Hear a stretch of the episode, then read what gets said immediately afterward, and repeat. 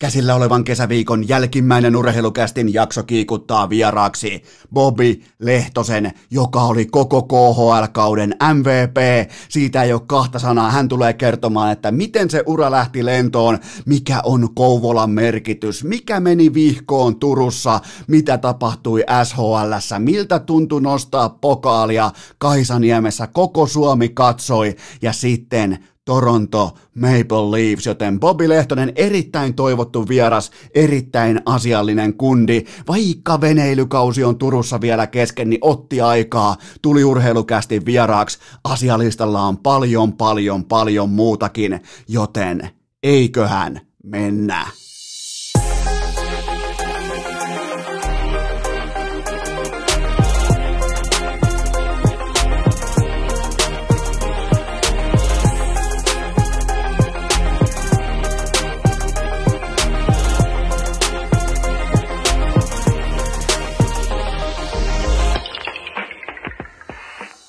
Tervetuloa te kaikki mitä rakkahimmat kummikuuntelijat jälleen kerran kesäisen urheilukästin kyytiin on keskiviikko 15. päivä heinäkuuta ja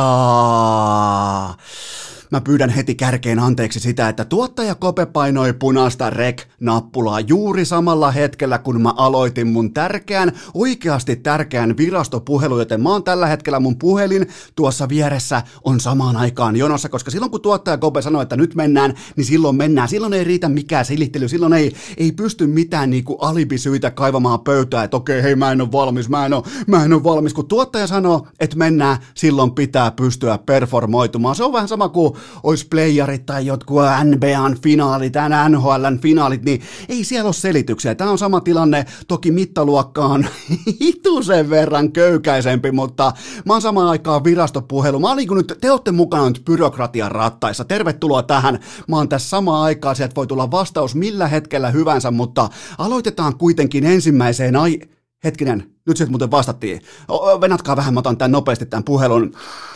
Kyllä, Seppäsen Esko täällä terve, niin tota, mä lähdin soittaa teille sinne ö, koronarajoitus vastaavan valiokunnan neuvostoon ihan sitä, että te tiedätte, että ketä on tullut maahan, ketä ei ole tullut maahan. Te tiedätte siellä virastossa, että, että tota, suurin piirtein sen liikenteen, nyt kun on avattu rajat, Suomen kaikki lentomatkailu, laivamatkailu, niin onko maahan saapunut sellainen henkilö kuin Joonas Pylsy? Voitteko katsoa sieltä, joo, Joonas Pylsy.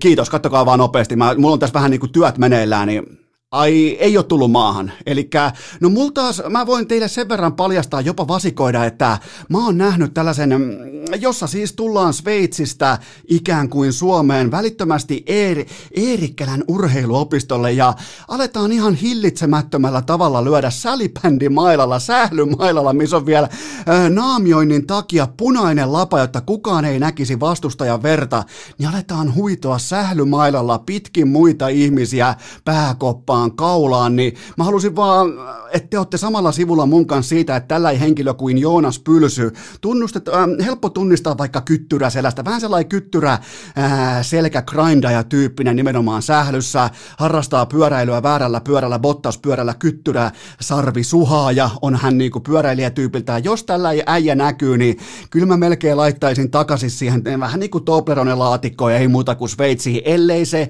ehdi myrkyttää sun koiraa, teidän virasto koiria, siellä se yritti sitä mulle, niin tämä oli vähän niin kuin äh, nyt teille sinne koronarajoitusten erityisvaliokuntaan, sinne Sanna Marinin avustaja. Tämä on nyt teille vähän niin kuin sellainen äh, avustava puhelu. Niin ottakaa tämä talteen ja kattokaa, että näitä pylsyjä nyt ei ihan joka luukusta saavu Suomeen, koska se oli suurin piirtein viisi minuuttia Eerikkälässä, niin siellä on ykkössentterin, kapteenin, tähtipelaajan, Herra Jumala vaeltanut pitkin Norjan maisemat Su- Suomen lippua kantaen, Niko Salo, niin pylsy tulee viisi minuuttia pää irti. Tälle asialle on tehtävä jotain, koska, ää, ja muutenkin niin kuin ihan näin urheilukästinkin, koska Pylsy on yrittänyt myrkyttää nyt urheilukästin, urheilukästin tuottaja Koiran, Niko Salon, Suomen maajoukkueen, niin, niin jos pystyttäisiin jotenkin pitämään raja siten niin kuin, ei kokonaan kiinni, mutta sanotaanko tälleen niin kuin pylsyehtojen mukaisesti ainakin vähän säpissä. Joten ottakaa siellä talteen ja tämä puhelu loppuu nyt tähän. Kiitoksia ja hyvää päivän jatkoa. Noin, nyt on puhelu valmis. Pyydän anteeksi, että jouduitte tähän niinku byrokratian rattaisiin, mutta mä ajattelin vaan informoida yhdestä tärkeästä asiasta, mikä tässä on nyt ollut suurin piirtein kaksi, jopa kolme päivää sydämen päällä. Ja, ja tota, urheilussahan sanotaan monesti, että Äh, jos sä hyökkäät kuningasta kohden, niin sun pitää osua ekalla. If you come at the king, you better not miss, sanotaan näin amerikkalaisessa urheilussa. Ja tossahan nähtiin, pylsy tuli, mailla tanassa, siellä soi William Tellin musiikki, se tulee koppodi, koppodi, koppodi, koppodi, ja se ampuu sillä sen niinku huippuunsa viritetyllä. Sekin on muuten Oxdogin mailla, vähän niin kuin mulla täällä. Niin tota, se, äh, sillä huitaisee ihan siis täysin harkitusti, yrittää ottaa Niko Salon pään ja todennäköisesti ilmeisesti myös päänahan mukaansa, mutta Salo väistää ja tuleekin vain kaulahaava ja sehän nyt ei meidän kapteenia, meidän kapteenia haittaa, vaan Salo jatko pelaamista, mulla on Salon paita tuossa mun paidalla, tuossa mun seinällä, mä katson sitten samaan aikaan, siinä on mun fillari, Salon paita, siellä on kaikkia jännittävää, Ranen paita, Tikin paita, Mario Lemieux, niin tota, olihan tää nyt pylsyltä, kun me ollaan siis paljon yritetty niinku valistaa, pylsy valistaa ihmisiä täällä urheilukästissä, että et, sieltä ei seuraa hyviä asioita, kun päästetään tämä pieni 150-senttinen sabotaasi herhiläinen vapana vipeltämään, niin tässä on tulokset, joten tota, kuka kantaa vastuun, onko, onko Petteri Nykky, onko Sanna Marin, kuka ottaa, ottaako valtiohallinto, seurakunnat, kuka, kuka kantaa vastuun tästä, että pylsy on päästetty Suomeen, tästä ei ollut mitään ennakkovaroitusta ja yhtäkkiä se lanaa maajoukkueen kapteenia mailalla päähän Eerikkälässä ja, ja tota, kyllä, kyllä täytyy sanoa, että piti vähän aikaa ottaa jälleen kerran happea, koska mä luulin, me elettiin, minä ja Nikko Salo siinä toivekuplassa tai siinä niin kuin unelmatilassa suorastaan, että Pylsy on nyt ainakin kaksi, kolme, jopa neljä vuotta Sveitsissä yhteen putkeen. Siellä se ajaa kyttyrä pyörällä ja suhaa siellä edes. Ja ollaan niin kuin turvassa Pylsyltä. Se yrittää sieltä jonkinnäköisellä Tobleronen miinalla myrkyttää koirat ja muuta, mutta se on ihan fine. Mutta tämä, että Pylsy on paikan päällä, niin tähän me ei oltu valmiita ja nyt se haastaa haastaa, kun mä katson tässä liiton, liiton videoita, niin nyt se haastaa siellä jo muita lämärikisaa, Herran Jumala, sama kuin maskotti haastaisi haastais Herran Jumala Superbowlissa muita taklauskilpailuja. Se on nähty, miten siinä käy, mutta pylsy on Suomessa ja meidän pitää olla valmiita. Valmistautumisesta oikeastaan. Valmistautuminen, ajoitus, siitä lähtee kaikki kunniasuoritukset, kaikki ne, mitkä jää historian kirjoihin, ja nyt ei jäänyt historian kirjoihin se, mitä teki 18-vuotias Evertti. Jossain tuolla tu- Tuurin kyläkaupan kupeessa hän jonotti seitsemän ja puoli tuntia Vesa Keskisen ilmaisbensajonossa, jäi ilman, tuli kiukku, soitti lehteen, oli paha paha mieli. Miettikää seitsemän ja puolen tunnin komitointi gente täysin vituiksi sen takia, että sä et ollut valmistautunut, sun taktiikka ei ollut selvillä ja sun ajoitus oli päin persettä. Siis se on kaikki, ylipäätään niin kaikki perustuu elämässä siihen hyvään ajoitukseen, siihen, että oot sä silloin, kun sitä ilmaista bensaa kuvainnollisesti jaetaan, niin oot sä silloin valmis vai oot sä seitsemän ja puolen tunnin päästä. Siinä on kuitenkin, siinä on Helsingin ja New Yorkin ero, etenkin jos meet sellaisella koneella, minkä on buukannut Leo Komarovit, se menee vähän kovempaa ja siellä jopa Ranekin pääsee business classiin istumaan, niin tota, Ää, Evertti, 18 vuotta. Me halutaan tämä tuottaja Kopen kanssa kuitenkin lähettää ajatuksia ja rukouksia, että joudut olemaan ilmaisbensa. Miettikää ylipäätään suomalaista mielenlaatua, että Vesa Keskinen jakaa jollain 40 000 eurolla. Mä en edes katsonut sitä loppulaskua, mutta se pitää bensapiikki. Yleensä niin kuin ihmiset pitää viinapiikkiä auki jotain. Se pitää Herran Jumala bensapiikkiä auki. Ja ihmiset, saatanan idiootit, jotka on omalla nimellään, naamallaan oikeustoimikelpoisia ihmisiä, ne on päättänyt alun perin ite, ihan itse lähteä sinne jonoon. Sitten kehtaa vielä, miettikää, ne itkee sitä, että ne ei saanut ilmasta bensaa. Ne itkee siitä, että minulle ei riittänyt ilmaista bensaa vaikka Kymenlaakson sanomissa tai Kouvolan sanomissa vai mikähän lehti, vaikka Ilkassa luki, että ilmaista bensaa olla pitäisi, niin minulle ei riittänyt, niin ne kehtaa vielä soittaa pitkin sanomalehtiä, mutta Evertti, maan sun puolella, ensi kerralla seitsemän tuntia, no seitsemän, kahdeksan tuntia ajoitustikkii, kaikki lähtee ajoituksesta ja lähdetään mukaan NHLään, NBAhan. Siellä on tällä hetkellä mielenkiintoinen mm, tilanne päällä nimenomaan sen suhteen, että mitä ajoitetaan milloinkin, kun mennään askel kerrallaan, mennään äh, Face 1, Face 2, äh, Face 3, kun mennään ne tota, pase kerrallaan, niin tuota, kyllä ajoitus on aika tärkeää, että mitä tehdään milloinkin, ja nythän tuli Montrealista jo koronatapauksia, ja jos se on handlattu, jos se on hoidossa, jos se on, jos tiedetään miten edetään, niin tonkin kanssa pitää pystyä voida elämään, mitään ei yhtä niin kuin äh, yhdessä organisaatiossa on koronatapauksia, niin koko NHLn sirkus ei voi lamaantua. Ja totta kai nyt on todella tyylikästä, todella kaunista, todella jopa paikoin suosittua kirjoittaa kolumneja, että, että tämä on väärin ja NHL ei ole sydäntä paikallaan. No se suurin piirtein tolleen se kapitalismi pyörii ja toimii, että siellä etsitään tapoja, millä tullaan läpi tästä todella vaikeasta ajasta. Ja ihan suomalaisittain siellä on myös Kaapo Kakko mukana, joka teki muuten kaikille meille Instagram-källin. Tämä on tällainen nuoren kaverin klassikko, että kun on spekulaatioita siitä, että pystyykö pelaamaan, ei siis siitä, että pystyykö pelaamaan, vaan saako pelata, koska on diabeetikko, niin laittaa, missä on soutelemassa jossain suomalaisella järvellä, laittaa Instagramiin kuva ja laittaa siihen soutuemojinkin vielä, ja osa varmaan seuraajista ajattelee, että helvetti sentään, että kippokappohan on vielä Suomessa, että eihän tästä tule yhtään mitään, ja sitten heti seuraavana päivänä se on siellä Rangersin kuvissa ja kokoonpanolistoissa, niin täytyy myöntää kippokappo kupolle, että jopa mäkin menin vähän siihen. Mäkin ajattelin, että ilmeisesti kippokappokuppo on nyt jäänyt sitten Suomeen kaiken tämän jälkeen, koska oli siis pitkään yleinen konsensus se, että ää, eivät pelaa nyt korona-aikana, mutta ilmeisesti senkin kanssa pystyy elämään, sen kanssa voi mennä eteenpäin, kun on ammattilaiset, on lääketieteen osaajat ja kaikki tämä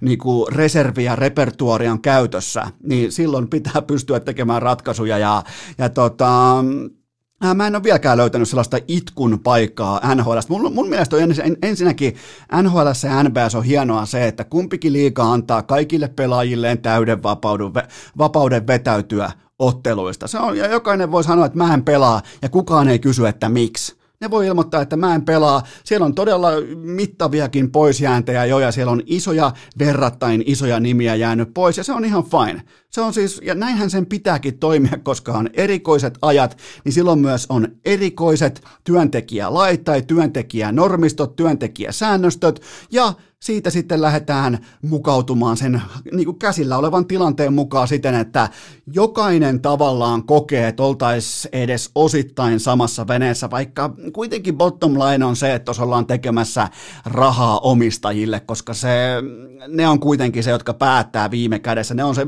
myös se, joka maksaa sen koko laskun, joten tota, tämä on mielenkiintoinen tilanne, että se on todella paljon, kun lukee kaikki kolumneja jatkuvasti, jopa New York Timesikin paikoin tuntuu kiinnostuvan jääkiekosta tai UFCstä, kun pääsee lyömään niitä oikein isolla vasaralla, että vastuutonta toimintaa, mutta jos, jos on resurssit, on, on toimintatapa, on suunnitelma, niin ainakin sitä pitää kokeilla. Ja tässä nyt ollaan nimenomaan sillä tiellä, mistä kokeillaan, mutta NBAn puolella ehkä mittavin supertähti COVID-19-tapaus Russell Westbrook, Houston Rocketsin supertähti. Hän on nyt sitten jonkin verran sivussa. Hän, siellä on myös niinku siellä NBAn bublessa, eli siellä kuplos on tällä hetkellä nämä aika mittavat karanteenitoimet, ja siellä niinku, jos sä tilaat vaikka ruokaa, ja siellä on siis siellä on käytännössä viivat lattiasta, että jos sä menet viivan yli, niin tota, oot sen jälkeen kymmenen päivää karanteenissa ja joka päivä testataan ja, ja tota, siellä on todella tiukka se säännöstö, miten tämän tilanteen kanssa. Ja siellä siis mieti, että sä tienaat miljoonia vuodessa, en puhu nyt Westbrookista, vaan muista pelaajista, tällaiset, jotka on vähän niin kuin siellä jossain niin kuin taustaviulussa tai niin sanottuja kakkosketjun jätkiä, mutta e, e, sä oot päässyt positioon, jossa sä tienat vaikka 5 tai 10 miljoonaa vuodessa, herran jumala, koripalloa pomputtamalla, ja sä tilaat sun Postmatesin paikallisen Voltin safkat väärään paikkaan ja meet hakemaan ja otat kymmenen päivän karanteeni erotuksen sun joukkueesta, että sä et pääse mukaan tähän tärkeäseen vaiheeseen, kun pitäisi laittaa toistoja sisään, niin kyllä tässä muutaman kerran kysyy itseltään, että että kuinka saatanan tyhmiä voi urheilijat olla siis tällaisessa tilanteessa, ja voi ne olla myös pikkumaisia, koska se on hyvin mielenkiintoista, että suurin osa NBAsta tai mittava osa NBA-pelaajista, ne ponnistaa paikassa, paikasta, jossa ei ole mitään, ja ne saavuttaa tilanteen, jossa on aivan kaikkea liikaa, ja nyt ne valittaa asemasta, jossa ei ole jotakin tarpeeksi, siis jätskikonetta tai neljättä pleikkaria tai Rolls-Roycen tuoreinta mallia tai omaa elokuvateatteria tai uh, James Hardenille ei ole vittu strippiklubia, niin miettikää mistä ne valittaa tuolla. Siis nämä multimiljonäärit, se on siis, se on jotain ihan täysin käsittämätöntä ja John Morant ja muutama muu otti tiukan stanssin, että hei, Mä vaihtaisin koska tahansa mun lapsuuden olosuhteet tähän, mitä meillä on täällä. Turpa kiinni, mennään pelaamaan. Se on meidän duuni täällä. Niin onneksi siellä on myös sitä äh, katsantokantaa, jotka niinku tuo sitä, koska Jenkeissä on tällä hetkellä ihan jäätävä tilanne sekä koronan että joukko irtisanomisten kanssa, niin nämä kehtaa valittaa vaikka siitä, että iltapalalla oli väärän, vääränlainen jogurtti tai, tai tota, ihan siis käsi, että sängyssä on väärät lakanat tai hotellihuone ei pimene tarpeeksi tai ilmastointi on liian kovaääninen tai miettikää. Mutta tähän on siis tultu, kun on tultu sieltä jostain kadulta, sen jälkeen sulla onkin yhtäkkiä kaikkea, nyt ei ole sitä jotakin tiettyä kivaa juttua, niin eiköhän piiperetä jossain Twitterissä Twitterissä tai Instagramissa, niin tämä on se puoli, mikä vetää ton NBAn kanssa voimakkaasti huuruun, mutta sitten taas NBAlle hatunnosto siitä, että Korona tarjosi myös mahdollisuuksia. Ne tarjosi todella ö, täsmällisen mahdollisuuden sen tiimoilta, että ketä nostetaan parasvaloihin tässä ja nyt. Ja totta kai se piti rigata se koko järjestelmä, siis fiksata. Se piti järjestellä si- si- niiltä osin uusiksi. Siis ihan KHL-tyyppiset laitotettiin välittömästi käyttöön ja tehtiin koko kaavio siten, että Zion Williamson pelaa playereita, pelaa äh, playoff koripalloa tänä kesänä. Se oli ihan selkeästi, siis siellä keksittiin sellainen playoff-häkkyrä, että Sion Williamson käytännössä siis niin kuin sopu pelataan jatkoon tavalla tai toisella, ja se on mun mielestä täsmälleen oikein. Se on kuitenkin ton liikan tulevat kasvot. Se voi olla tietyillä, tietyiltä osin kasvot tässä ja nyt, joten siinä ei ole mun mielestä mitään nokan koputtamista. Ne sai sauman, ne käyttää sen. Tehdään sellainen playoff-systeemi, että Zion Williamson on tavalla tai toisella mukana, koska sen pojan supertähtipotentiaali on kuitenkin jotakin sellaista, mitä on viimeksi ehkä tossa iässä näyttänyt vain LeBron James. Joten tota, ja onhan se Mä voisin myös urheilullisesti perustella niiltä osin, että jos Williamson olisi pelannut koko kauden, niin kyllähän siellä myös New Orleans olisi tosi peleissä, mutta tota, tällä hetkellä Amerikoissa on tilanne toi, että, että tota, siellä on koronaa, sen kanssa pitää pystyä elämään siten, että ollaan kaikki samalla sivulla, kaikkia testataan ihan koko ajan joka paikassa, kaikki on kontrollissa, kaikesta raportoidaan avoimesti, koko ajan kaikkien ihmisten, fanien, asiantuntijoiden, toimittajien tiedossa on se, että missä mennään, montako tapausta on, miten tapaukset hoidetaan, miten tätä prosessia viedään eteenpäin, niin mun mielestä, mun mielestä tämä ei vaadi, niinku, tämä ei nyt vaadi sitä kyynelvuono kolumnia, että voi vittu, kun ottavat riskejä. Nämä on kuitenkin heitä, joihin lääketieteen mukaan korona vaikuttaa kaikista vähiten. Nämä on huippuurheilijoita, nuoria, huippu, mega, luokan urheilijoita. Näihin vaikuttaa tämä kaikki kaikesta vähiten, joten sykkeet alas. Mennään seuraavaan aiheeseen, joka on tietenkin se, että mä avasin tuossa oikein internetin, oliko eilen vai kävin oikein pitkän kulkaa 42 kilometriä maastopyörällä ajamassa ja yhtäkkiä oli inboxi täynnä mä menin oikein katsomaan, että mitä hän on tapahtunut onkohan jotain oikein keskeistä käynyt urheilussa, että onkohan Puhtimäki, Puhtimäkeen, Puhtimäen hevonen voittanut jonkun Grand Slamin tai jotain vastaavaa, mutta ei. Mä olin sokissa. Mä meinasin pudota tuolta Mondrakerin satulalta, kun mä luin, että Manchester Cityn kahden vuoden mestarien liikapanna, se on kumottu, ja tämä on meille kaikille, kaikille siis ihan mykistävä shokki, koska, ja sieltä otettiin pois myös ne 30 miljoonan sakot, ja ne typistettiin 10 miljoonan sakkoihin, joten UEFan ankara moukari peruttiin, ja sitten tällainen välituomioistuin CAS, se päätti, että kaikki olikin koko ajan oikeastaan hyvin, ei mitään ongelmaa, kuuntelemaan. Tässä on teille mestarien liikan paikka. Nauttikaa otteluista. Ja en nyt mm, haluaisi palata menneeseen, mutta kun tämä uutinen tuli silloin joskus keväällä, mä muistan vielä, että Tuomas Virkkunen oli vieraana. Loistava, loistava vierailu, loistava, loistava oikein kunnon viimeisen päälle futisvieras. Niin tuota, mehän siis naurettiin tämä koko tuomio aivan niin kuin päästä, päästä jalkoihin, ei pidetty yhtään minään ja mä ilmoitin teille jo toisessa yhteydessä silloin, että älkää, älkää sitten tulko esittämään yllättynyttä, kun tämä kaikki kumotaan. Totta kai se kumotaan, koska raha ei ole mennyt pois muodista. Mistään muusta ei ole kyse kuin siitä, että Manchester Cityn omistaa sellainen, äh, sellainen taho tai henkilö, joka kuuluu sellaiseen perheeseen, jonka yhteenlaskettu omaisuus on triljoona dollaria. Mä en edes osaa sanoa näin suuria summia, mutta se on siis tuhat miljardia ja miljardihan on siis tuhat miljoonaa. Siinä vähän mittakaavaa mä teen teille laskutoimituksen. Jos sulla on, ja onnittelut jos on, jos sulla on 10 000 euroa omaisuutta, niin tämä 10 miljoonan sakko, tää on sulle sama kuin se olisi 10 sentin arvoinen. Mieti, Sä tuut vaikka sun autolle, siinä on sakkolappu, siinä lukee 10 senttiä, olettaen, että sun omaisuus on 10 000 euroa. Siinä lukee 10 sentin arvoinen sakko. Niin mä voisin kuvitella näistä tota, varsinkin Sheikki Mansour ja hänen perheensä, niin tää 10 miljoonan sakko ja nämä nuhteet ja tää niinku paha, paha, paha city-meininki, niin tää nyt ei ihan hirveästi tunnu siellä kamelikisojen VIP-katsomossa. Tämä siis ihan oikeasti, jos sulla on kymppitonni rahaa, niin tämä sakko on sama kuin 10 sentin siivu sun omaisuudesta. Ja tota, eli tähän on tultu. Ja siis, no, ei tässä ole mistään muusta kyse kuin siitä, että raha ei ole mennyt vieläkään pois. Se oli hyvä, hyvä tarkastaa. Mun mielestä oli hyvä kevät tarkastaa sen tiimoilta, koko niin kuin pelirehelliseksi sen tiimoilta, että onko raha mennyt pois muodista ja tämän kautta vastattiin Manchester Cityn keissin kautta, oikeuskeissin kautta tai välimiesoikeuskeissin kautta vastattiin meille kaikille, että ei, raha ei ole mennyt pois muodista.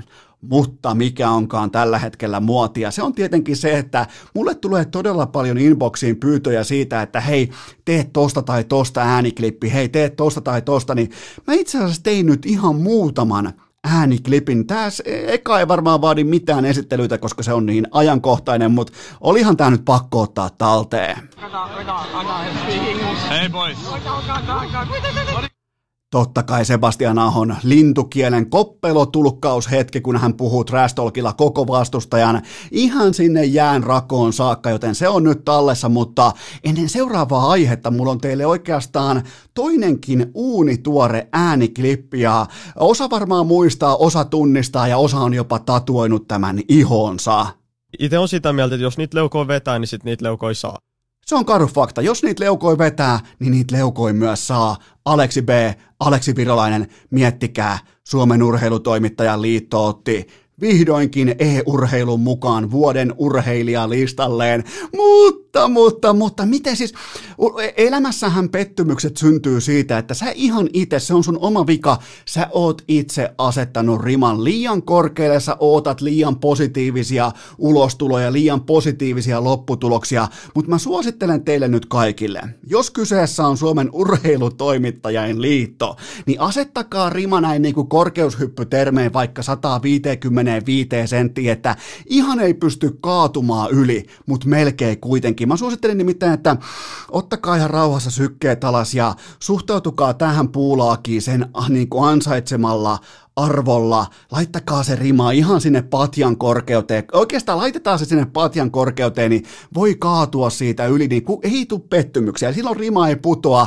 Ja tuliko nyt sokkina sekään, että e-urheilu otetaan mukaan vuoden, äh, vuoden urheilijalistalle, mutta ei CS, ei Dota, ei strategiaa, ei ammuntaa, ei oikeastaan mitään muutakaan, mutta ne ketkä grindaa NRI 20 tai EF1 tai jonkinnäköistä urheilupeliä, niin ne totta kai mukaan listalle. Niin tämä nyt on siis taas Tämä on kipuilua siitä, kun tuommoiset kuusikymppiset, vähän villapaitaiset kellon silmälasipapat, kun ne vähän miettii omalla kerhohuoneellaan, kun ne on tehnyt 45 vuoden uran jossakin sanomalehdessä urheilu. Palstalla ne miettii, että no pitäisiköhän tämä tietokoneen rämpyttäminen ottaa mukaan, ja sitten ne toteaa, että jumalauta otetaan, ja ja tota, ne katsoo, ne kopioi säännöstön jostain AIPSin listata tai, tai jostain siis hevonpaskakupongista katsoo, että mikä on niinku nyt, mikä on kaduilla, mikä on kaduilla kuuma. Ja sehän menee siis aivan päin persettä. Siis ihan, jos sinne otetaan e-urheilu, niin sinne otetaan koko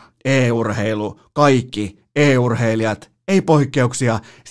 Tämä on niinku, kun se rima nyt ei ole siellä korkealla, se on siinä patjan korkeudella, että sä pääset kaatumaan siitä suurin piirtein yli, niin, niin tota, eihän tämä tule pettymyksenä. Ei, mä en ole ainakaan yhtään yllättynyt, että Suomen urheilutoimittajan liitto saa tämänkin asian päin persettä. Tämä ei, niinku, ei tule minkään näköisenä sokkina tänne urheilukästi vaatekomeroon tämä tieto, että näinkin pieni asia, mihin olisi saatu vaikka Dota-tähdet, siellä olisi ollut kuulkaa Topias Taavitsainen ja Jesse Vainikka. Onko Vainikka muuten pelaakseen enää? No ihan se ja sama, Aleksi Virolainen, kumppanit, kaikki jamppi, niin sä et pääse äänestämään niitä, mutta sä pääset kuitenkin äänestämään sitä kaiken maailman änärisuhaajia, joten tota, sellaista, sellaista Suomen urheilutoimittajan liitto, niin pieni tehtävä oli, pieni muutos kyseessä, ja kun mennään kuitenkin vuonna 2020, mennään nykyajassa, missä e-urheilu on aivan jättimäinen toimija, niin näinkin yksinkertainen tehtävä aivan vituiksi. Tähän väliin, tai oikeastaan tähän loppuun ennen kuin mennään eteenpäin, mulla on teille K18-tuoteinformaatio, jonka tarjoaa Coolbet. Se on keskiviikko, tarkoittaa sitä, että Coolbetin triplaus alkaa tänään kello 12. Siellä on taas viisi huntia potissa. Muistakaa etsiä markkinatoppi kertoimia, noin muutenkin muistakaa aina haastaa kertoimet, muistakaa aina etsiä parasta hintalappua. Kaikki lisäinfo Coolbetin sivustolta, kaikki pelaaminen totta kai. K18. Urheilukääst! Yhtä likainen kuin pullukkakympin vapaapotku! Täytyy myöntää, että omakohtaisesti piti kaivaa ihan historian kirjat esiin ja pohtia, että olenko mä koskaan kuullut, että yksilöurheilija kritisoi, itkee tai vollottaa sen tiimoilta, että hän on itse koko lajinsa main event, pääottelu, päätapahtuma? Ja vastaus oli näin niin kuin omakohtaisen urheilukokemuksen myötä, että ei. Mä en ole koskaan kuullut, että nyrkkeilytähti toteaa, että minä haluan otella ensimmäisenä, tai että jossain UFCssä Conor McGregor tulee sanomaan, että minä haluan kulkaa, että minun ottelu on valmis jo ilta seitsemältä, että pääsee sen jälkeen saunaa viemään lapset vaikka vielä iltakävelylle koira mukaan, sen jälkeen syöttää lapset ja mennään koko perhe nukkumaan, kun alkaa vasta ne viimeiset matsit, niin ei, mä en ole koskaan kuullut, koska urheilu ei toimi niin, niin tätä taustaa vasten mä yllätyin jonkin verran, että Anni-Mari Korte, joka on siis suomalaisen yleisurheilun 2020 ihan ylivoimaisesti kirkkain tähti, niin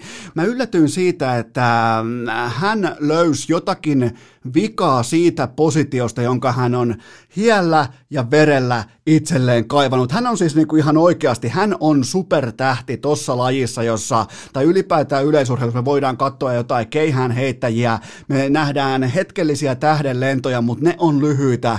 Mä voisin melkein tällä hetkellä väittää jopa, että ihan tällainen casual urheiluihminen kuten minä, niin mä avaan mun telkkarin, jos siellä on Anni-Mari Korte ja naisten aidat. Se on siis se syy, ja mä haluan totta kai Mä, ja mun takia, siis mun, mä oon casual urheilufani, mun takia se on nimenomaan sen, ta- siis asetettu siten, että me oltais mukana katsomassa kaiken maailman korkeushyppyjä ja pituushyppyjä ja äh, 200 metrin juoksuja ja tonni 500, että me, me oltais mukana kohti sitä loppuhuipennusta main eventtiä, joka ei siis ole sinällään naisten aidat, vaan Anni-Mari Korte ja se kysymys, että pystyykö vaikkapa Lotta Harala tai Noora Lotta Nesiri tai Reetta Hurske, pystyykö nämä kilpasiskot lyömään tämän Suomen Suomen ennätyksen haltijan pois sieltä. Ja se on se kysymys, mikä kiehtoo mua, koska koko ajan mennään kovaa, koko ajan tehdään jäätäviä tuloksia, koko ajan ollaan ihan niin kuin maailman tämänhetkisellä listalla ollaan ihan kärkijoukossa, niin se on se, mikä mua kiehtoo. Ja mä haluan nähdä sen, siis minä casuaali urheilufani, joka päättää omalla kaukosäätimellä keskimäärin, kun meitä on riittävästi jonossa, niin me päätetään, miten urheilu toimii ja miten urheilun massa liikkuu, niin me halutaan nähdä se viimeisenä huipennuksena. Se on vähän vähän niin kuin siellä omalla jalustalla, sitä ennen on pien tauko ja kaikki kuulutukset ja koko niin kuin fokus keskittyy siihen, että siellä on korte ja siellä on nämä kolme muuta. Ja se on se hetki, mikä mua kiinnostaa. Se on se, kun tulee äh, Conor McGregor tulee häkkiin, se on se hetki, kun Anthony Joshua tulee kehään. Ne on niitä main eventtejä, silleen toimii yksilöurheilu. Ei nämä parhaat yksilöt, ei nämä ei, ei ne kilpaile Herra Jumala missään eturivissä tai harmaan massan keskellä. Oletteko nähnyt vaikka yhtään Usain Boltin juoksua, missä juostaa vaikka keskellä päivää, koska oli parempi keli tai mukavemmat olosuhteet? Ei tietenkään juokse, vaan supertähdet, niin kuin Korte, juoksee silloin, kun kukaan muu ympärillä ei urheile yhtään mitään. Sillä luodaan se platformi, sillä, sillä, sillä luodaan se tilanne, jolla sä myyt yhteistyökumppanuuksia, jolla sä öö, otat sen oman asemas sieltä muiden yläpuolelta, vaikka näin ei varmaan saisi sanoa, kun kaikki on niin ihanaa ja kaikki on, yritetään olla niin kuin samalla viivalla ja tasaisia, mutta se on kilpailua, se on urheilua ja se on nimenomaan se, kun nämä kaikki haluaa lyödä toisensa, vaikka ne hymyilee kuvissa kisojen jälkeen ja halailee ja vetää yhtä köyttä, mutta kyllä silti niistä näkee, että ne haluaa kaikki voittaa noi kisat. Ja Anni-Mari Korte haluaa nimenomaan tehdä ennätyksiä, se haluaa olla Suomen paras, se on tullut läpi hyvin hyvin haastavan tien tähän pisteeseen saakka. Ja se on ansainnut, miettikää se on ansainnut paikkansa koko yleisurheilun suomalaisittain koko yleisurheilun main eventtinä, ei hänen lajinsa, vaan hän itse. Joten tota, ja Anni-Mari Korteella on se jokin siinä urheilussa, se on se, se, se, se fokus ja se niinku, miten sulavasti ja rytmikkäästi ja miten se niinku, sitä on, sitä on kaiken kaikkiaan, niin kun miettii urheilua lähtökohtaisesti, niin se soljuu eteenpäin todella tyylikkäästi. Sillä on muutenkin se tiikerin silmä, että ei lähdetä vaan osallistumaan, vaan lähdetään lyömään ennätyksiä pöytää. On kolkkuilma jossain lahessa tai on joku huono olosuhde jossain on tullut vettä, niin se lähtee silti jahtaamaan Suomen ennätystä ja se on se, minkä takia minä casuaali urheilufani, minkä takia mä käännän Ylen kakkosen, minkä takia mä annan mun tärkeintä resurssia, eli aikaa ur- yleisurheilulle, naisten aitajuoksulle. Se on se, mistä syntyy nämä vaikuttavuudet, syntyy yhteistyö, kumppanuudet, syntyy tämä kaikki. Se on se, mistä raha virtaa ja sen takia siellä ollaan myös main eventtinä. Ja rahasta voidaan oikeastaan jatkaakin, koska F1-kausi se on ratkennut. Lewis Hamilton on mestari ja Valtteri Bottas on komeasti kakkonen, joten Mersulle kaksoisvoitto tämän kauden mestaruustaistelussa. Ja tuota, kyllä mä jotenkin tasan vuosi sitten, vai oliko vähän reilu vuosi sitten, taisi olla silloin kevätkaudella, niin mehän tutustuttiin ihan uuteen henkilöön ja hänen nimensä oli Paha Bottas ja eihän siitä tullut yhtään mitään. Kaikki varmaan muistaa sen avauskisan ja sen, sen kuinka paha Bottas Bottas sanoa, että kaikki, jotka epäilitte, niin suksikaa vittuu tai jotain vastaavaa, niin eh, sehän oli sellaista niin kuin, ihan kuin jonkun hienon hankkeen perheen ää, niinku, ää, si, silohapsinen poikalapsi yhtäkkiä oppisi kiroilemaan. Se, se kuulosti ihan samalta, joten se ei mennyt läpi, se ei kantanut, se ei kantanut mestaruuteen, ja se ilmeisesti se kaikki nyt kun oikein järkeilee ihan maalaisjärjellä tietämättä asioista yhtään mitään, niin ehkä se oli myös tietynlaista kipuilua, joka on nyt sitten mennyt eteenpäin tähän seuraavaan vaiheeseen, joka on mun uusi suosikki, ja tämän nimi on Kädestäpito Bottas. Tää on hellyttävää, se on kuin kaunotarja kulkuri, jossa Bottas pyörittää lihapullaa Tiffanille ja sit lähdetään vielä nimenomaan nenällä ja sen jälkeen otetaan kanjonin fillarit alle ja laitetaan kyttyräsarvet tikkiin ja ei muuta kuin lähdetään ajamaan ympäri maailmaa taas fillareilla ja ajetaan pitkin F1-ratoja ja söpöillään ja laitetaan sydämiä Instagramiin ja jokainen asia kuvataan ja hymyillään ja söpöillään ja pidetään kädestä, niin ehkä tämä Bottas Bottas onkin se kaikista lähimpänä sitä oikeaa Bottasta, koska se paha Bottas, se oli pelkkää feikkiä, sitä kaikki varmaan näkee, että toi ei tule johtaa yhtään mihinkään. Se ei näyttänyt kauhean hyvälle, mutta tätä on mukava katsoa ja muutenkin, muutenkin kaiken kaikkiaan tämä, että voisi kuvitella, että F1 supertähdet niin kuin Valtteri Bottas, niin kaikki yksityisyys rajataan ihan kylmästi, että tehdään siihen se niin kuin tummennettu lasi, että okei, te voitte aina silloin tällöin vähän vilkasta tänne, mutta mä haluan kuitenkin, että te pulliaiset siellä toisella puolella, teillä ei ole mitään hajuakaan, mitä mun elämään kuuluu, niin nyt suurin piirtein viimeisen puoleen vuoteen, niin mä tiedän ihan jo, mä, siis seuraan Valtteri Bottasta Instagramista, ja se on ihan kuin lukisi päiväkirjaa, että aha, nyt oltiin pyöräilemässä, aha, nyt pidettiin kädestä, aha, nyt äh, tehtiin halkoja mökillä, nyt oltiin tuolla, niin se niinku oman sielunsa, elämänsä, parisuhteensa avaaminen miljoonille ihmisille, niin se vaatii munaa, ja tämä Bottas on jotenkin, tätä on helppo lähestyä. Tämä on, tätä, on, tätä on helppo jopa, niin kuin etten sanoisi kannustaa. Joten tota, Valtteri ja Tiffany, siinä on kova kaksikko, mutta ei kuitenkaan. Kaikki näki Lewis Hamilton viime sunnuntaina ihan siis omassa luokassaan.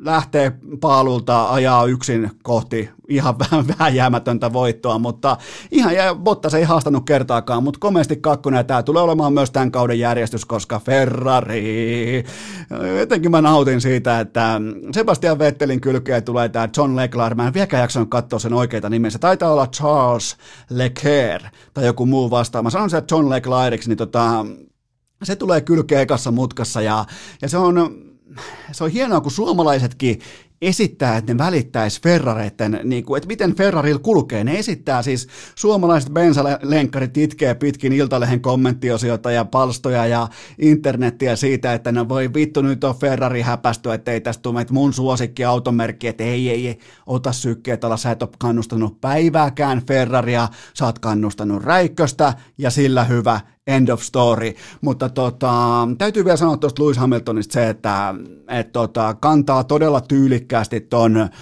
jäätävän kokoisen platformin liittyen tähän Black Lives Matter tilanteeseen, tähän niin kuin aktivismiin ja oli komea, komea, komea nyrkin nosto sunnuntaina ilmaan kansallislaulun aikana, joten tota, erittäin tiukkaa aktivismia. Mä voisin myös kuvitella, Mä voisin myös arvella, että tässä aivan umpivalkoihoisessa valkoisten heteromies miljardöörien lajissa, niin tämä tulee aiheuttamaan niitä mm, epämukavia keskusteluita paljon kulissien takana – se, että heidän ykköshevosensa, heidän ylivoimaisin, kenties koko historian paras kuljettaja, niin se onkin aivan toisella puolen aitaa. Se on siellä vähemmistöjen puolella, se pitää tiukasti ääntä, pitää tiukasti kättä nyrkissä, nostaa sen nyrkin vielä ilmaan heidän pelikentällään. Mä povaan nyt teille, tämä tulee aiheuttamaan jonkin näköistä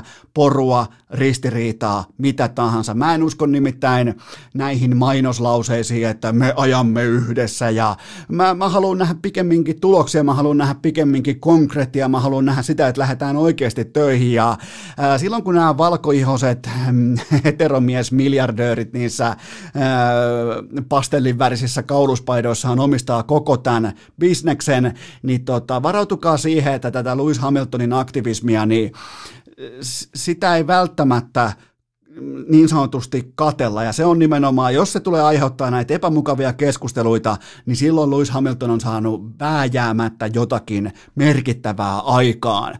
Joten tota, tämä kannattaa ottaa seurantaa, koska mestaruus sinällään on jo ratkennut Hamilton ylivoimainen, Bottas ylivoimainen suhteessa kaikkiin muihin, ja sen jälkeen tulee sitten automerkkejä, mistä mä en ole koskaan kuullutkaan, joten tota, siinä on myös F1-kausi oikeastaan perattu. Washington Redskins, siellä perustettiin erikoiserityis ja oikein niin kuin neuvonpitovaliokunta ja Äh, nyt siellä saatiin tutkimus valmiiksi liittyen tähän Washington Redskinsin nimeen ja logoon, ja ilmeisesti tässä tutkimusraportissa luki, että juu, kyllä vain, me ollaan rasisteja kaikki. Ja vihdoinkin, miettikää, liki satavuotinen organisaatio vaihtaa nimen, vaihtaa logon, ja nyt kaikki varmaan alkaa pohtimaan, että okei, siellä tultiin järkiin, että inhimillisyys voitti, ja tilannetaju voitti, ja paskanmarjat raha ei ole mennyt vieläkään pois muodista, siellä ilmoitti Nike, Amazon, äh, FedEx, kumppanit, siis miljardiluokan yhtiöt ilmoitti, että joku vaikka Amazon ilmoittaa, että no pitäkää nimi Washington Redskinsinä, mutta me lopetetaan teidän äh, fanikaman toimittaminen ihmisille. Et tehkää mitä haluatte, mutta me lopetetaan teidän tiimoilta kaikki yhteistyö. Nike ilmoittaa, että okei, ei me varmaan teille nyt oikein, meitä ei kiinnosta tehdä enää teille näitä pelipaitoja, fanipaitoja, fanituotteita. Äh, FedEx ilmoittaa, että no me varmaan otetaan se meidän nimisponssi pois siitä teidän peliareenalta, niin äh, kyllä se Dan Snyderkin sitten otti ne caps pois pohjasta ja totesi, että äh, kyllä me varmaan nyt sitten kuitenkin vaihdetaan. Siis oli, kaikilla meillä on hintalappu. Meillä kaikilla on lopulta se hintalappu ja Dan Snyderille se oli 100 miljoonaa dollaria vuodessa – se hintalappu, että hänen ylpeytensä, hänen Redskins äh, ikuinen faniutensa heitettiin romukoppaan, koska nämä yhtiökumppanit, ne olisi vienyt suurin piirtein tuommoisen 100 miljoonaa, siis tuottoa pois per vuosi, suoraa riihikuivaa rahaa Snyderin taskuista, niin Snyder totesi nyt tänään erikoisvalio, kun miettikää, ne joutui, ne joutui perustamaan valiokunnan sen tiimoilta tai sen takia, että, että menikö tämä nyt hyvin, Miettikää ihan oikeasti. Ne joutuu, ne joutuu perustamaan valiokunnan, että tota, ollaanko nyt oikealla vai väärällä tiellä. Siis tällaisen asian takia 2020, mutta kyse oli tietenkin loppupelissä vain ja ainoastaan rahasta ja sadassa miljoonassa vuositasolla kulki se raja, kun Nike, Amazon, FedEx, kumppanit, Coca-Cola, pe, oli vai oliko Pepsi, ilmoitti, että ei me leikitä, me ei enää tehdä kuule Dan sun kanssa bisnestä, niin Dan päätti, että nyt lähtee nimivaihtoon, lähtee logovaihtoon, joten älkää menkö siihen lankaan, että tämä on nyt jotenkin niinku miljardöörin herääminen tähän vuosi, tähän niin kuin maailman tilanteeseen, maailman poliittiseen tilanteeseen. Hei, tämä on ihan kylmästi Excel-taulukon mukainen päätös, valitettavasti. Ja tämän kanssa tulee vielä, mä, mä povaan teille, mä, niin kuin sama kuin F1, mä povaan teille tämän kanssa vielä paljon ö, komplikaatioita, kaikkea sitä, että tämä ei tule menemään kerralla nappiin, mä oikein aistin sen, mä näen sen, mä pystyn kuvittelemaan, kun tällä 90-vuotinen organisaation historia, äärimmäisen ylpeä omistaja, ö, kun se lyödään samaan pataan nyt sitten nimenmuutoksen ja logon vaihdoksen kanssa, niin, niin tota, ei tule menee nappiin. Tässä on niin paljon jästipäitä ihmisiä mm, omien uskomustensa kanssa liikenteessä, että e, tämä tulee aiheuttamaan sanomista, mutta ei se mitään, mennään kuitenkin eteenpäin. Urheilukääst!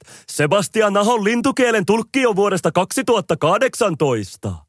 Jatketaanpa tuosta oikeastaan samoilla sykkeillä, mihin jäätiin aivan tuota pikaa.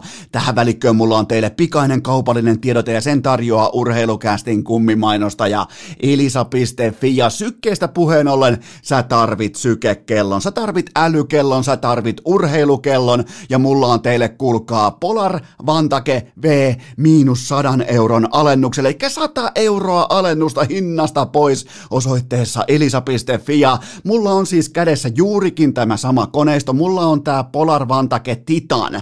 Se on ihan vähän niin kuin sanotaanko, siinä on erilainen hihna ja se on tehty jonkin sortin titaniumista ja se on niin kuin next level vielä tosta, mutta mä suosittelen tätä Polar Vantake Vn koneistoa kaikille, koska täytyy sanoa, että kun mä tein tuossa keväällä, olitte hyvin messissä, mä tein tuossa keväällä sen hankinnan, niin oma harrastelu, urheilu, oma kuntoilu, oma tällainen niin kuin, äh, unenlaatu, oma nukkumaan meneminen, oma äh, kännykän käytön varjelu ennen nukahtamista, niin kaikki tämä meni eteenpäin. Mä saan sieltä kulkaa jo jopa hyviä, paikoin jopa erinomaisia, erittäin hyviä yöarvosanoja, kun alussa se anstila, eli se, että kuinka hyvin sun hermosto lepää, koska silloin kun sulla on kännykkä vaikka käsissä, sulla on kaikki, kaikkia tärkeitä askareita just ennen nukkumaan menoa, niin eihän sun hermosto mene oikeastaan nukkumaan lainkaan, niin tää kello opasti mua, että hei, pitäisikö tehdä jotain muutoksia, mä kysyin vähän kavereilta, kello on ollut samoja ongelmia, niin nyt mulla ei lähde mukaan ollenkaan tonne tuota makuhuoneeseen, mulla on se kokonaan tuolla olohuoneen puolella, mä oon tehnyt adjustointeja,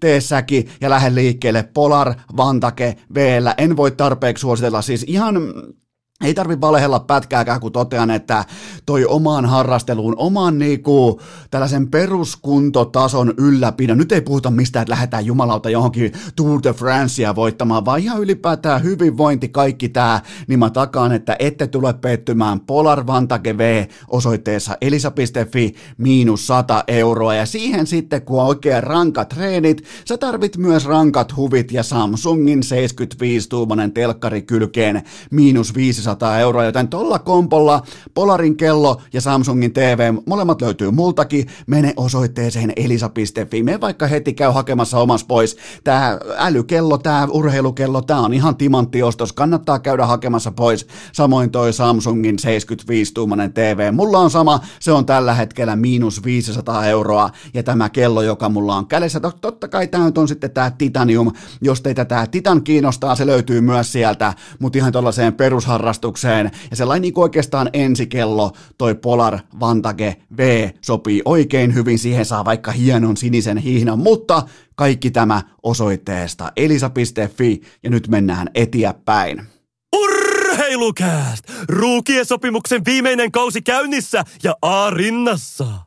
Lieneepähän muuten paikallaan myöntää, että mulle on hiipinyt salakavala tunne siitä, että mä en ole laatinut teille pitkään pitkään aikaan keskiviikon tarpeetonta top 5 listausta. Totta kai tuossa oli pitkä pitkä tauko välissä, mutta jotenkin on sellainen tunne, että listaukset on jäänyt väliin. Mä en käynyt edes tarkistamassa, että mitä kevään jaksoissa on. Se on kaikki historia, se ei enää kiinnosta mua. Se saattaa kiinnostaa sua, koska siellä oli 15 fantastista vierasta. Jos joku on vielä kuuntelut kuuntelematta, käykää historiassa, käykää menneisyydessä, menkää kuuntelemaan, koska yksikään niistä vierailuista ei ole vieläkään menettänyt niin kuin aikataulullista teräänsä, joten ne on kaikki edelleen relevantteja, käykää historiassa, käykää kuuntelemassa, mutta nyt kuitenkin keskiviikon tarpeeton top 5 listaus ja tämän idea lähti siitä, että joku teistä nimenomaan laittoi mulle fanipostityyppistä kritiikkiä, että missä helvetissä on se top 5 listaus, että kaikki on kuunneltu, kaikki kaikki osa on jopa tallessakin ja missä on ollut top 5, että se on urheilukästin sielu, se on sydän, että ootko sä Eno Esko, ootko sä sell out, totta kai mä oon, siis sehän nyt on ihan selvä, me kaikki ollaan sell ja me kaikki ollaan prostituituja ää, silloin kun hintalappu on oikea, se on vaan karu fakta elämässä, me ollaan kaikki ihmisiä, mutta nyt kuitenkin keskiviikon tarpeeton top 5 lista tekee paluun. Ja tavallaan tämä on niin kuin meta-ajattelua liittyen tuohon, että mulle tuli inboxiin viesti, johon mä reagoin sillä, että mä teen listan. Mä nimittäin laadin teille nyt paketin siitä, että mitkä on mun mielestä viisi hauskinta fanikritiikki, eli just ne lajiromantikot, lajifanaatikot, joilla on se yksi laji, kuinka paljon ne suuttuu siitä, että mulla on vaikka väärä termi tai väärä näkemys tai mitä tahansa. Mä rakastan sitä, kun ne lähtee kävelemään käsillä ja ne suuttuu niin saatanasti 15 sekunnin ajaksi ja sen jälkeen ne unohtaa koko asian niin kuin koiranpentu, mutta joka tapauksessa tässä on teille top 5 listaus hauskimmista fanikritiikeistä. Ää, numerolla viisi. Tämä on niinku tällä, että tämä on ylipäätään harrastelijat lähettää, ne ketkä harrastaa jotain lajia, ne lähettää useimmiten näin, että helppo se on siellä mikin ääressä uhota, mutta tuuppa joskus meidän reeneihin. Siis pätee laji kuin laji, ja mä sanon jostain vaikka pienemmästä lajista jotain, niin sieltä tulee, Herran Jumala, sieltä tulee treenipaketteja, sieltä tulee treenikutsuja, sieltä tulee hyvä, ettei välinen lähetyksiä, että no niin, kamat päälle ja tänne meidän kanssa, niin katsotaan, miten pärjäät sieltä urheilukästin lämpimästä officeista, niin tää on sellainen hauska, millä päässään heti niinku samalle aaltopituudelle, ja sen jälkeen enää miettiä, että ei helvetti, että tuliko just lähetettyä tolle, että, että, tota, että et tuu kokeilemaan itse tänne meidän lajiin, niin anna sitten mielipiteesi. En tule, teidän laji on todennäköisesti aivan täysin perseestä. Sitten sijalla neljä. Tämä, on, tämä liittyy uintiin ja tämä kritiikki menee näin, että ootko koskaan itse edes uinut olympia-altaas? Tämä on tämä, tämä, on tämä uintifanien tai niin kuin uintiharrastajien ja uinti, uimareiden ja uintifanien loputon, että sinä et pärjäisi, että kokeile uida 50 metriä perhosta. En kokeile, siinä ei ole yhtään mitään järkeä. Mä en pidä Michael Phelpsin kultamitaleita yhtään minä. Siellä on selkä, uinti rinta, uinti pohje, uinti reisi, uinti siellä on vähän yöllä uimista, päivällä uimista, siellä on ruoan jälkeen uimista, sitten on dietin jälkeen uimista, siellä vittu voi tulla kultamitaleita 70 per olympialaiset, mä en pidä niitä yhtään minä, mä en pidä uintia yhtään minä, ja ei, en ole ikinä tietoisesti ainakaan uinut olympialtaassa, koska se on ihan saatanan tyhmää. Siellä kolme. Tämä menee nyt sitten tonne vihreän veran sakin puolelle. Tämä menee näin. Pysy siinä kendos, kun et tästä kuningaspelistä mitään ymmärrä. Tää on, tää on se, että pysy kendos, pysy lätkässä, älä puhu jalkapallosta, jos et siitä mitään ymmärrä. Mutta kun se teidän jalkapallo se oikein, ja sitä pitää aina korostaa, että kyseessä on kuningaspeli, se on jumalauta, se on oikein niin kuin yliälymystön tällainen öö, akateemisten ihmisten keskustelutuokio, jossa palloa vain, palloon vain siirtelyväline, kaikki muu on älykkyyttä, akateemista akateemisuutta, filosofi, ää, se on kuitenkin aika yksinkertainen peli. Se on, se, sun joukkueella on enemmän rahaa kuin toisella, niin se sun joukkue pitkässä juoksussa voittaa. Men kysykää vaikka, jos teille tulisi vaikka kun Sheikki sponssaamaan teidän toimintaa, niin kun UEFA ei pysty sitä rankasemaan, niin kyllä se, tota, se, se teidän joukkue, joka ostaa paremmat pelaajat, niin teidän filosofialla tai taktiikalla, tai, niin sillä on paljon vähemmän merkitystä kuin te annatte itsenne. Mutta se, se tavallaan, niin kuin mä ymmärrän myös näitä kuningaspeliromantikkoja siitä, että, ja tätä on myös paljon jääkiekossa, että halutaan niinku, ei, ei niinkään haluta tota, puolustaa omaa lajia, vaan puolustaa sitä, että kuinka älykäs ihminen minä olen, koska minä keskustelen tästä hienosta kuningaspelistä oikein. Se on pikemminkin se, että mitä siinä haetaan, mutta se on hauskaa, sillä se on aina tervetullutta ja se on kaunista. Sitten siellä kaksi. Tämä menee näin, että sä et saisi edes F1-autoa käyntiin, että älä tuu puhu Kimistä tai Valesta mitään. Ja varmaan pitää paikkansa, mulla ei ole mitään hajua, miten F1-auto käynnistetään. Ja mä voin myös luvata te kaikki pensalenkkarit, että mun elämä ei tule koskaan päätymään siihen tilanteeseen, että mä joutuisin käynnistämään F1-auton. Että tota, mä oon sen faktan kanssa, mä pystyn menemään nukkumaan sen tosiasian kanssa, että ei, mä en osaa käynnistää F1-autoa. Ja kyllä, Kimi, ja Vale, eli kädestäpito Bottas, ne on varmasti mua monin monin verroin parempia kuljettajia siinä tota, ää, Formula 1 luokassa. Se, se on varmaan, niin kuin se debatti on hyvä katkaista nyt tähän, kyllä Kimi ja Vale on mua parempia. Tämä on sellainen, että saakohan muuten, saakohan vaikka tota, Saakohan Niki Juusela F1-autoa käyntiin? Saakohan koko Maikkarin studio, saakohan Ville Lepistö F1-autoa käyntiin? Nimittäin melkein pitäisi tehdä sellaiset sokkotestit tai viedä sinne Herra Jumala F1, jos jollain on F1-auto, viekää se Maikkarin studio ja sitten jos ei sitä saa käyntiin, joutuu luovuttamaan ö, tämän pikkutakin pois ja uutta, uutta ukkoa ja rouvaa tilalle sitten niin kauan, että se saadaan se auto käyntiin, niin varmaan tältä pohjalta pitäisi toimia niin kuin kaikissa asian asiantuntijapiireissä, mutta mun mielestä F1-fanit, ne on, ne on lähtökohtaisesti, ne on hauskoja, koska ne ymmärtää sen, että ne tavallaan niin kuin kannustaa pikemminkin sitä elämäntapaa, että sulla on sunnuntaisin syy lähteä pois mökiltä, koska sua vituttaa, kun äh, vaimo antaa jatkuvaa palautetta, kumpikin lapsi itkee, keli on paska ja grilli ei toimi, sä haluat mennä katsomaan F1 ja se tekee, ja se mun mielestä se oikeuttaa sun niin kuin platformin fanina ihan täysin. Sitten siellä yksi, ja tämä on nyt totta kai, tämä on tuoretta ja tämä on aiheellista ja tälle on aina paikkansa mun sydämessä ja inboxissa, mutta tämä menee kutakuinkin näin, että sä et vitu ruipelo pysyisi edes 10 sekuntia pystys UFC-äijiä vastaan. Ei, ja tätä tulee kuulkaa yllättävän usein, että et, et niinku, jos mä sanon vaikka, että mä en pidä Makvan Amerikaanin tätä niin kuin polttariseurueen Herran Jumala sulhoa, joka tuli häntä vastaan nyt tuossa lauantai- sunnuntai välisenä yönä UFC-ottelussa, että mä en pidä sitä yhtään minään, niin siihen se vastakritiikki on se, että me itse ottelee. E, en me, e, en todellakaan me, ei, enkä kestäisi 10 sekuntia. No riippuu milloin se saisi ekan perille tai milloin se saisi mut kiinni, tai kauan siinä isommassa häkissä pystyisi juoksemaan karkuun ja saisinko ottaa fillarin mukaan, että voisin vaikka sillä ajaa, mutta mutta tota, tämä on, niinku, tää on just se, kun nämä peruskoulupohjaiset vapaa-ottelufanit tulee kukkakaali korvillaan, ne tulee kiukkua ja testoa täynnä jostain kusen, paskan ja oksennuksen hajuselta salilta.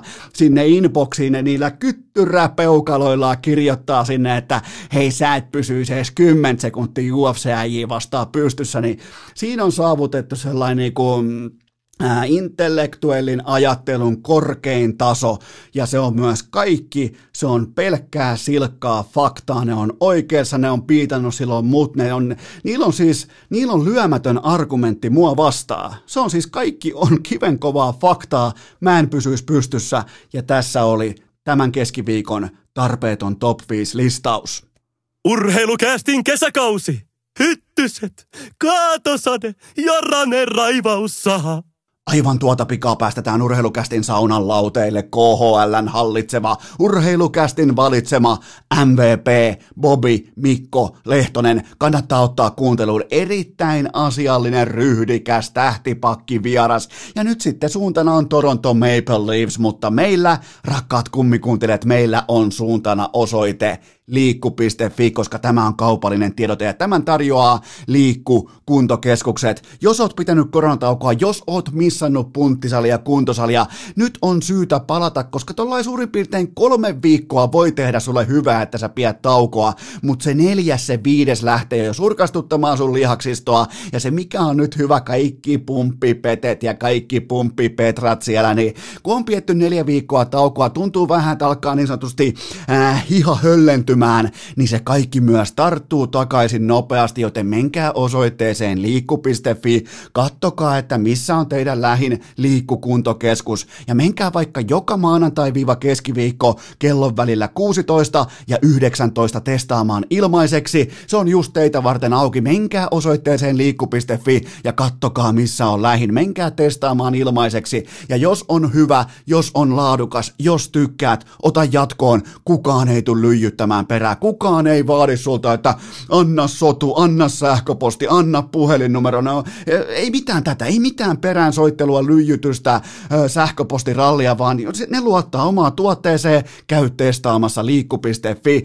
Ja tota, siellä on yksi tärkeä juttu, kun mennään näihin helteisiin, mennään korona. Vieläkin kuitenkin pitää, pitää kunnioittaa, vaikka Suomessa koronatilanne on sanalla sanoen hyvä, niin siellä on panostettu ilmanvaihtoon, siellä on panostettu laitteiden etäisyyksiin, siellä on panostettu kaikkien, kaikkien siihen, mikä tekee harjoittelusta turvallista. Pitää muistaa, että on kuitenkin korona-aika vielä käsillä, vaikka se on Suomessa, niin kuin sanoin, se on aika hyvä, niin liikku.fi on tehnyt alkaen päivästä yksi töitä sen tiimoilta, että kaikki voi treenata turvallisesti, ja siellä on vielä tämä ilmanvaihto, se on jättimäinen prioriteetti, jos ei ne ole tyytyväisiä, kun ne rakentaa vaikka uuden hallin, uuden treenikeskuksen, jos ei ne ole tyytyväisiä siihen alkuperäiseen ilmanvaihtoon, ne tekee siihen kokonaan uuden. Joten se on tärkeä prioriteetti, että ilma vaihtuu hyvin. Siellä on oikein oikein mukava ilma treenata, vaikka olisi minkälainen läkähdyttävä helle ulkona, joten mene osoitteeseen liikku.fi ja palaa pajalle. Me takaisin pajalle, laita ne toistot sisään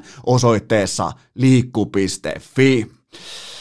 Sitten löylykauha käteen ja vähän vettä kiukaalle ja vieraaksi astuu Bobi Lehtonen, jokereiden tähtipakki, nyt sitten Toronto Maple Leafs. Kyle Dupas soitti, että tuukko nää meille ja, ja Bobihan lähtee. Tää on hyvä vierailu, tää on tällä hetkellä yksi eturivin pakeista. Tää on sellainen, josta niinku puolitoista, kaksi vuotta sitten kukaan ei oikeastaan tiennyt yhtään mitään ja nyt hän on suomalaisten kiekkotähtien joukossa ja voi ihan hyvin lyödä vielä 26-vuotiaana NHLssä ihan ihan lennokkaasti lentämällä kertarysäytyksellä läpi tuossa, kun kausi joskus sitten jatkuu, siis se seuraava kausi. Mutta nyt puheenvuoro Bobby Lehtoselle. Jonkunhan se on tämäkin jakso pelastettava, joten päästetään kummivieras ääneen. On aika toivottaa tervetulleeksi urheilukästin seuraava vieras ja täytyy myöntää, että tämä herra oli yksi kevätkauden toivotuimmista vieraista ja nyt hän on etänä täällä, koska turkulainen veneilykausi ei lopu ikinä. Bobi Lehtonen, tervetuloa urheilukästiin. Kiitos paljon, mukava olla mukava. Meillä oli orastavat sopimusneuvottelut tulilla tuossa jo kevätkauden mittaan, mutta sitten tuli korona ja sen jälkeen tuli Kyle Dubas ja silloin piti vähän niin kuin rauhoittaa, koska mä voisin kuvitella, että sulla oli noin niin kuin puhelimen tiimoilta kohtalaisen kiireinen kevät. No oli joo, että oli paljon, paljon tota, halukka ei joka suuntaan ja kaikki kyseli ja oli aika kiireinen se kevät silloin, kun toi Toronto-diili julkistettiin, niin silloin oli vähän kiireistä, mutta nyt löytyy hyvin aikaa, että nyt on ollut vähän rauhallisempaa, niin ei mitään, mukava olla messi. Se on hyvä, se on oikeastaan, niin kuin, nyt tämä oikeastaan lutviutuu täydellisesti kohilleen tämä homma, että siinä niin kuin kiireessä ja kovassa ristipaineessa, niin silloinhan ei päästä omalle mukavuusalueelle, mutta nyt on kesä, sulla on terassi valmis, sulla on kaikki valmiina, sä oot just tullut reeneistä, kaikki on tip-top, ja otatko vastaan tämän tittelin, koska mä nimesin sut jo hyvissä ajoin KHL-kauden MVPksi, arvokkain pelaaja, niin otatko tämän pokaalin vastaan nyt multa? No, kuulostaa ainakin hyvältä, että otetaan vastaan. Kiva, jos joku ainakin tykännyt viime kauden edesottamuksesta. Mun, mun mielestä nimittäin se niiden palkintogaala ja se, ketä palkittiin, tota, mä en enää muista, kuka palkittiin tota, MVPnä, mutta mä uskallan väittää, että hänen merkityksensä omalle joukkueelle ei voi olla isompi kuin sulla jokereille viime kaudella. No joo, en tiedä. Mä en itsekään, itsekään tiedä, ketä on valittu MVPksi. Sen verran tiesin, että Jokeri ja Tiiro soitti, että on valittu sarja parhaaksi puolustajaksi, mutta tota, en ole tiedä kuka MVP ja mikä merkitys kaverilla on ollut omaan joukkueeseen, mutta todennäköisesti on ollut hyvin hyvin arvokas pelaaja, kun on siellä palkinnolla palkittu. Aika tällainen diplomaattinen lausunto. Se oli, siis, se oli Jaskin. Se oli tota, okay. onhan, onhan sekin ihan tekijämiehiä, mutta kuten, äh, onko se muuten Dimitri Jaskin? Taitaa olla joku tällainen. Oli, on, on. oli mikä oli, mutta ei kuitenkaan meidän Bobia parempi viime kauden. Mä laitan siitä, kun mä laitan itteni, mä laitan koirani, mä laitan uuden maastopyörän pantiksi siitä, että ei varmasti ollut parempi, mutta vierana siis Bobi Lehtonen. Kuinka paljon sua muuten sanotaan nimellä Mikko Lehtonen, koska ensinnäkin jääkiekkoilijoita, ihan mullekin tulee jo heti suoraan tuommoinen neljä kappaletta Mikko Lehtosia, kaikki vielä aika helvetin hyviä, ainakin omassa aikaikkunassaan, niin sanooko kukaan sua etunimellä Mikko? No, vanhemmat ja tyttöystävä ehkä sanoo, ja kyllä niitä aina joku, jokunen, ketä ei niin hyvin tunne, mutta kyllä mut enemmän tunnetaan Bobina. Sanotaan, että se sointuu ehkä itsellekin vähän paremmin korvaa. Että se... Mikko, niin ehkä menee hetki vähän tajuta, että kuka puhuu, tai ainakin tiedä, tarvii tietää, kuka puhuu, niin silloin tunnistaa itse Mikoksi, mutta muuten on aika pitkälti Bobi. Joo, jos tästä tekisi niin kuin ihan kuiviltavaa podcastia ja ihan randomisti soittelisi ihmisille, että niin mä olisin voinut soittaa vaikka ex Lehtoselle, mä olisin voinut soittaa Bambi Lehtoselle, mä olisin voinut soittaa ihan ympäriinsä, että nyt kuitenkin saatiin oikea Mikko Lehtonen nimenomaan Bobi luurin päähän, niin tämä on iso, iso työvoitto myös urheilukästiltä, mutta U20 kultaa Teuvo Narsin ja Rassen kanssa, SHL-mestaruus HV71, MM-kultaa viime keväänä, mutta hypätään kuitenkin nopeasti sinne Turkuun, sinne missä säkin tällä hetkellä vaikutat ja päivystät ja odotat, että pääsee jossain vaiheessa jälleen takaisin duuniin, mutta mä kävin vähän vakoilemassa, että sä oot aika sellainen niin kuin, äh, sä oot TPSn kasvatti, sä oot TPSn pelaaja ja sä oot käynyt koko ton junnumaajoukkueen mankelin läpi, niin minkälainen pelaaja sä olit junnuna?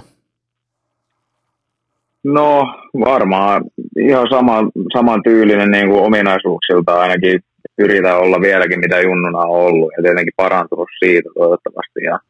Mutta en tiedä millainen tuommoinen kahden suunnan puolustaja omasta mielestä pystynyt, pystynyt pelaamaan molempiin suuntiin ihan hyvin jo. Niin kuin, ja sanotaan, että omassa ikäluokassa on ollut edellä tosi kovia puolustajia ja sitten ei ole välttämättä aina tullut sitä, sitä niin sanottua ykkös-kakkospakin rooliin joukkueessa, niin sitten on ehkä joutunut pelaamaan vähän enemmän puolustusvoittoisempaa peliä, mutta et pikkuhiljaa on saanut niin kuin erila- erinäisissä joukkueissa niin tota sitä roolia, mitä ehkä mun vahvuudet kentällä on, että luistelu ja sen tyylinen pelaaminen niin kuin molempiin suuntiin ja pystyy tuomaan sen hyökkäyspäässä jotain tehoja. Niin.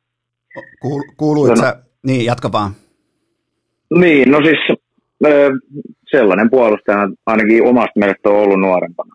Kuuluitko silloin siihen porukkaan, kun mä aina tykkään sanoa, että on ne, jotka jännittää maajoukkuekutsuja ja ne, joita ei enää jännitä, koska ne tietää, että jos kasataan paras maajoukkue, niin on aina messissä Teuvo-kumppanit siihen aikaan tota, suurin piirtein, sä oot 94, mutta nämä on tota, suurin piirtein siitä samasta niin kuin ikäluokka-ikkunasta, niin tota, kuuluuko siihen porukkaan, jotka ei niinkään jännitä maajoukkuekutsua, että ne tietää, että se kirjekuori siellä odottaa?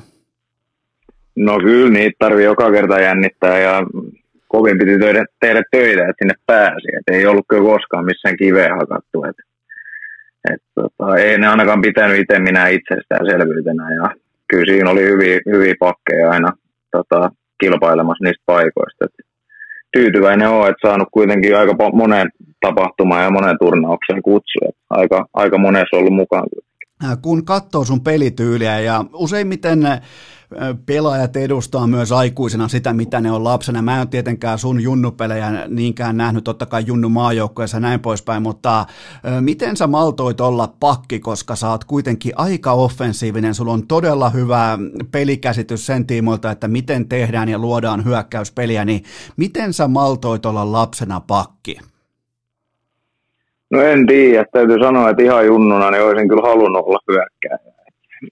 Mutta sitten mä joskus, ihan joskus kiekko 7 aikoina, kun aloittelin jääkiekkoa, niin silloin mut vähän niin kuin laitettiin pakiksi, että en tiedä osaisinko luistella takaperin tai jotain vastaavaa. Mutta sitten vaan jämähdettiin ja sitten loppupeleissä niin kyllä mä oon tykännyt siitä, että paki, pakin tontilla pystyy kuitenkin pelaamaan paljon niin kuin peliä, mutta myös sit siellä on paljon niin kuin puolustusvastuuta ja tällaista. Mä oon kyllä aina ihan tykännyt siitä tontista. En ole, nykyään se on ihan täysin luonnollista, että en olisi edes haluaisi vaihtaa tässä kohtaa. Oot sä, oot sä silloin, kun sä olit junnu ja sä olit ihan vielä lapsiurheilija, niin tota, oliko sulla muita lajeja siinä rinnalla? No futista ja yleisurheilua joskus harrastanut, mutta ne loppu sitten sanotaan, että yleisurheilu vähän nopeammin ja sitten futis loppu sanotaan siinä C-junnun korvilla, kun alkoi olemaan niin paljon noita lätkäreenä, että ei oikein pystynyt molempia enää pelaamaan, piti vähän niin kuin valita.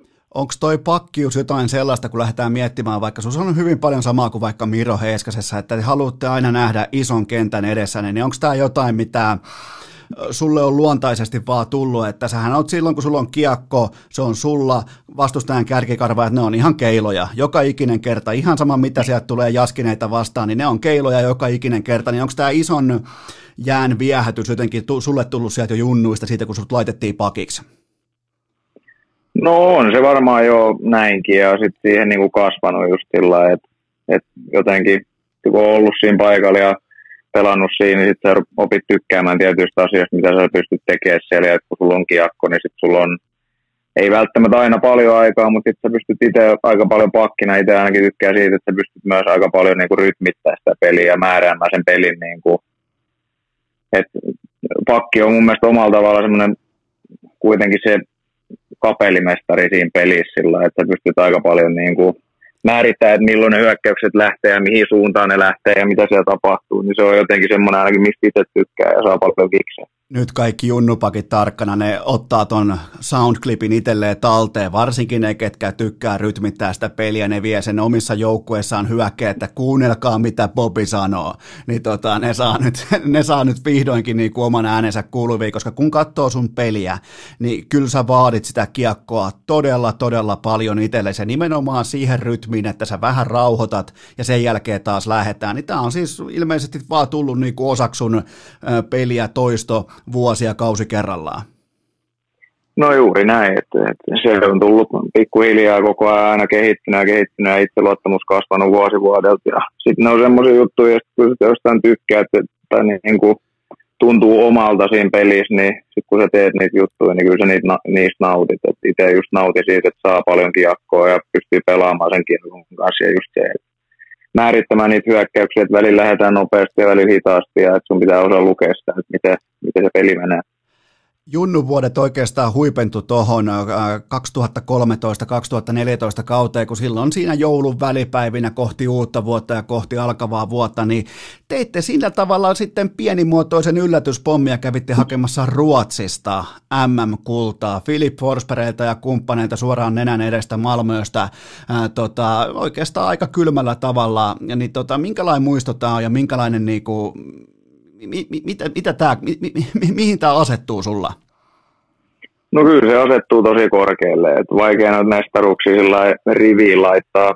Et kaikki on aika erilaisia, toi oli jotenkin siisti sillä että se oli viimeinen, viimeinen vuosi, tuossa oli paljon äijä, kenen kanssa ollut niin kuin 16 maajoukkueesta tuntenut hetkiä, ja sitten vähän niin kuin huipentui tuo Junnu maajoukkue homma niin tuohon 20 turnaukseen ja sitten voitettiin vielä ja niin kuin, että kyllä se oli ihan huikea ja sitten on jäänyt niin kuin huikeat muistoja. Kuinka, kuinka kova paikka se oli pelata oikeasti siellä Malmössä, kun sulla on vastassa, sulla on vastassa ihan timanttinen Ruotsi, sulla on vastassa ruotsalaisyleisö ja sulla on vastassa vielä tuomaritkin, niin minkälainen painekattila se oli nuorelle pelaajalle? No kyllä se sanotaan, että kyllä se varmaan oikeanlainen jännitys oli, mutta turha sanoa, että pelejä hirveästi mitä jännitellä ja sillä mutta et siistiähän tuommoista. Enemmän niin kuin noista vaan nauttii, että sulla on halli täynnä ja sitten taisi olla vielä 95 prosenttisesti täynnä hurreja se halli, niin kyllä siitä saa vaan virtaa. Ja, mutta tota, en hirveästi enää muista, että kyllä se aika semmoisen tuon tunnekuohussa on se peli mennyt. Et en edes muista hirveästi pelistä, kun jotain yksittäisiä pätkiä tietenkin, että kurassa ratkaisi sen. Mutta, et, mutta niin kuin, ei mä tiedä, itse ainakin nauttii tuommoisista peleistä vaan ihan sairaasti, kun on niin kuin halli täynnä ja huikea meininki ja sitten siinä on vielä aika iso panoskin, niin niistä täytyy osata nauttikin. Ton, tota, mä voin vahvistaa paikan päältä, koska mä olin siellä finaalissa, niin, niin ei meitä suomalaisia ollut kuin ehkä joku parikymmentä. Ja kaikki muut oli ruotsalaisia, joten kyllä niin kuin me oltiin aika voimakkaasti alakynnessä siellä katsomossa, mutta sitten taas kentällä niin, niin ihan uskomattoman hieno ryöstö. Ja se, miten Juuse pelasi maalissa ja sitten se Rassen maali siihen ja kaikki äh, Lehkonen pelaailman toista jalkaa ja oliko Hongallakin puuttu toinen jalka. Ja, niin kyllä siinä oli sellaista niin kuin kunnon taistelumentaliteettia. Oli, oli. Et kyllä se oli iso voitto ja aina Suomi-Ruotsi asetelma on just tollainen ja oltiin niin kuin alta vastaajia varmaan niin kuin yleisön puolesta ja muuta, niin kyllä se, kyllä se oli niin kuin, menee kyllä tonne, tai tulee ihan kylmiä värejä, kun miettii sitä, mutta ihan hemmetin hieno, hieno matsi ja turnaus. Toi ei kuitenkaan jäänyt sun uralla niin kuin viimeiseksi kerraksi, kun on Suomipaita päällä ja kaikki odotukset on, tai kaikki niin kuin todennäköisyydet on stäkätty sua vastaan, mutta vielä ei kuitenkaan mennä siihen viime kevääseen, koska TPS jäi taakse 2015 ja sä muutit Kouvolaan. Ihan siis ilmeisesti muutit ihan asumaan myös Kouvolaan, pitääkö paikkansa? Joo, kyllä. Se... Siellä oltiin semmoinen puolitoista kautta Kouvolassa. Se on kova muuvi, koska jotenkin niin kuin mun viharakkaus, sympati, seeraus kohti Kouvolaa, niin se on ikuista. Ja tota, sieltä se jotenkin, kun katsoo sun urarakennetta, niin tästäkö se ikään kuin lähti? No kyllä mä voin henkilökohtaisesti sanoa, että kyllä se ainakin tuntui siltä, että silloin se niin kuin lähti oikein urille ja Turussa oli vähän vaikeampaa ja ei oikein hommat lähtenyt natsaamaan missään kohtaa sillä muuta kuin tutos pelasin Mestis, niin siellä oli tietenkin iso rooli ja sain pelata paljon ja tunsi Ika oli silloin coachi, niin oli helppo, helppo olla siinä, mutta ei oikein Tepsissä ei koskaan lähtenyt oikein lurille. Et tuntuu, että Kouvolassa sitten vasta homma käynnistyi. Mikä, mit, mitä sä uskot, tai nyt kun sä katsot tietenkin, sä oot jo verrattain aika kokenut pelaaja, 26-vuotias, niin mitkä oli niitä tekijöitä, mitkä ei johtanut sit lopulta siihen, että sä olisit lyönyt läpi nimenomaan TPSssä?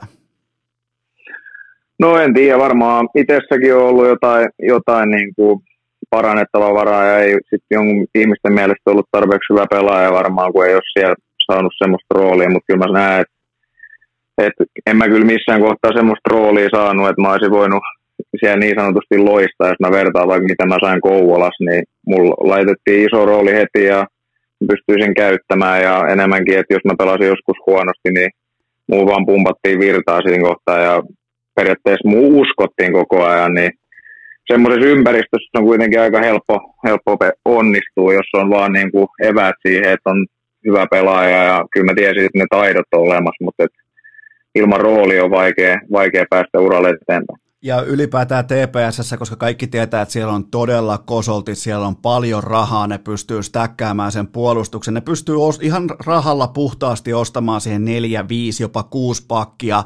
Sitten toteaa, että hei toi meidän oma kasvatti, että hei laitetaan se tuohon vaikka tutoon, laitetaan tuohon, annetaan sen tuossa kasvaa, niin sitten se toteekin se pakki, se oma kasvatti, että hei mä lähden muuten nyt menee täällä. Niin oliko tämä tällainen klassinen iso seura unohtaa omansa ja sen jälkeen puhkee kukkaasti jossain muualla? No siltä se varmaan ainakin monen silmään näyttää ja siltä se ehkä itseltäkin tuntuu, että Tepsissä oli tosi kovia pakkeja silloin ja ne pystyi just hankkimaan tosi kovia, että siinä oli nuorella pojalla tosi vaikea niin kuin varmasti niin kuin, tai tuntuu, että oli tosi vaikea saada sitä vakituista pelipaikkaa siihen, että mä totesin, että ei tästä tule mitään, että mä olen vielä viidenkin vuoden päästä siellä 7-8 pakkiin tontilla, jos, jos mä nyt jonnekin lähde koittamaan. Ja hyvä näin, että lähden joskus pitää lähteä ja otetaan heti kärkeä tuohon Kouvolasta tähän liittyen. Mun yksi suosikki jäähalleista on Kouvolan betoni ja nimenomaan se juoksurata siellä hallin sisällä, niin kävitkö heti hölkkäämässä kertaalleen ympäri? No todennäköisesti, että kyllä siinäkin on hölketty muutaman kerran. Että se on ihan mielenkiintoinen, että siellä hallin ylä, ylätasanteella on niin kuin juoksurata, mutta ihan toimiva näin jääkiekkoilijan näkökulmasta. Aivan täysin ylivoimainen jäähalli ja muutenkin ylivoimainen kaupunki, mutta no ehkä olisi voinut jossain kohdin kyllä varmaan niin kuin voinut säästellä sen betonin kanssa, mutta pidetään kuitenkin nyt niin kuin fokus jääkiekossa ja siinä, että uskotko mä monesti sanon sitä, että kun nuori pelaaja, jos se on syntynyt siihen kaupunkiin, mistä se yrittää lyödä läpi ja sitä läpilyöntiä ei tule, tule niin se uudessa kaupungissa kaikki uudet, kaikki virikkeet, kaikki ehkä uudet kaverit, vanhojen kaveripiirien poistuminen, kaikki tämä, niin sun aivot alkaa aktivoitumaan eri tavalla, niin onko tässä mitään järkeä, mitä mä nyt höpisen liittyen siihen, että kun laitetaan niinku erilaisia ärsykkeitä liikenteeseen, niin silloin myös peli alkaa kulkea ihan siellä myös kaukalossa paremmin? On, kyllä mä oon ainakin huomannut sen, että niin kuin kaikki uudet jutut ja semmoinen, että sä saat uutta näkökulmaa joka puolelta ja opit uusia asioita, niin ne tuo ainakin itselle niin tosi paljon virtaa ja sitten uutta energiaa siihen, että niin kuin joka päivä sen tekemiseen, että se ei ole vaan sitä samaa joka päivä ja tuttuu hommaa, että sulla on tutut kaverit, vanhemmat, että sun täytyy vähän opetella niin kuin uusia asioita. Ekaa kertaa silloinkin lähdin niin kuin pois, pois Turusta ja niin kuin muutin omaa asuntoa ja muuta, niin siinä oli niin kuin paljon semmoista opeteltavaa ja uutta, mistä ainakin itse niin kuin tuntui, että enemmän sai virtaa kuin että se olisi vienyt virtaa, että oli niin kuin enemmän innoissaan. Ja ei nyt kuitenkaan oltu missään metropolissa asuttu, että Kouvolakin voi tuoda virtaa niin sanotusti. Niin ja ylipäätään se, että on just nimenomaan omat kaupassa käynnit, omat kokkaamiset, oma asunto, oma, pitää hakea sänky, patja, tyyny, kaikki, telkkari tohon, pleikkari tonne, radio ehkä tohon, niin kyllä se vaan niin laittaa aivoja puksuttamaan eri rytmissä.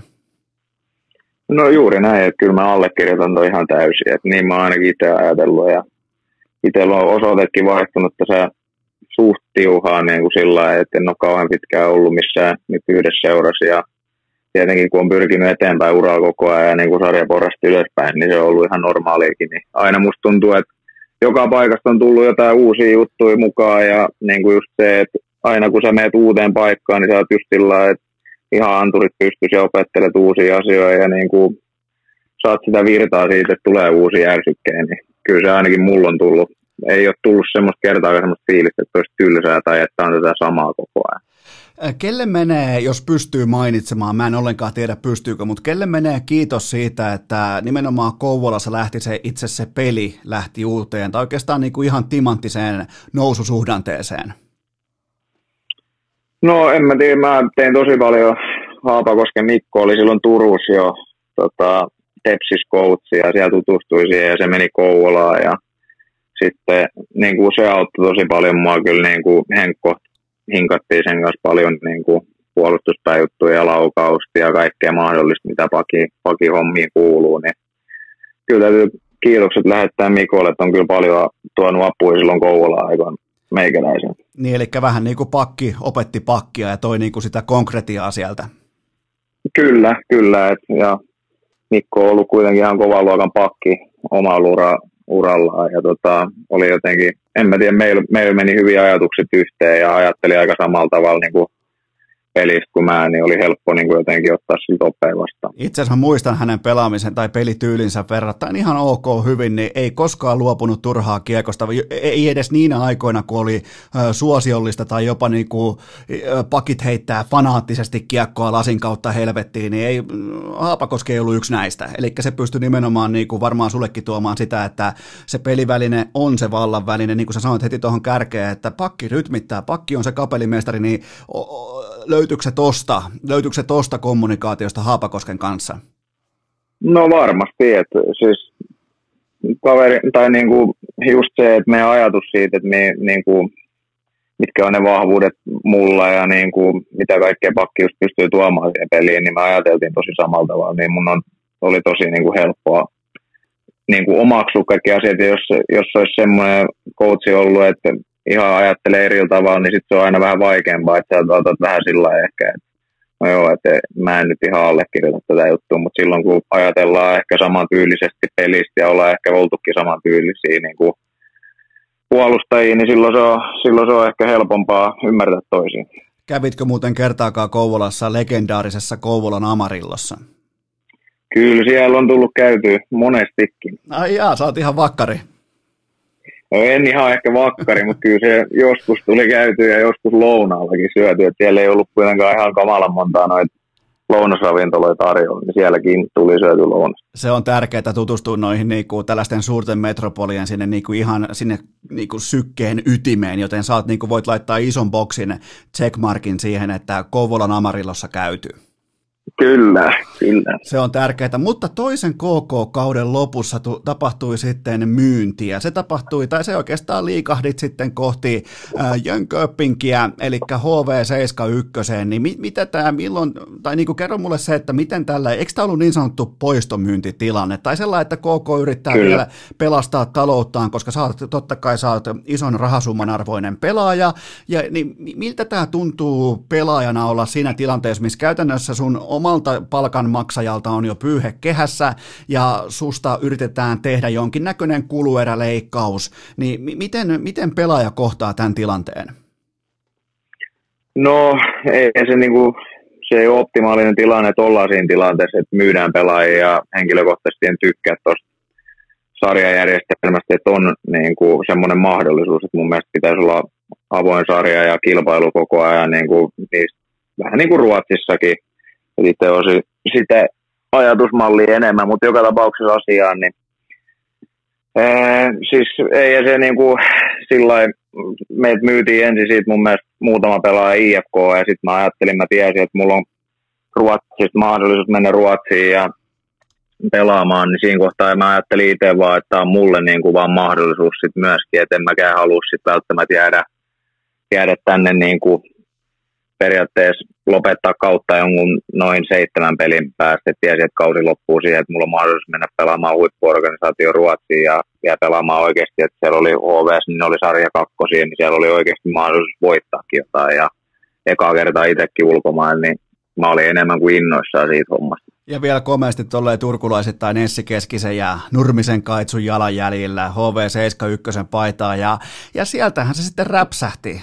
SHL-mestaruus, niin minkälainen, mietitään nyt kun sä pakkasit sun laukku siellä Kouvolassa siellä betonissa, niin äh, oliko, sä sanoit jo, että totta kai runkosarjan kakkosena ja siellä on se mahdollisuus, mutta siitä on tosi tosi tosi pitkä matka vielä itse sinne mestaruuteen, mutta minkälainen se matka kohti sitä pokaalia oli?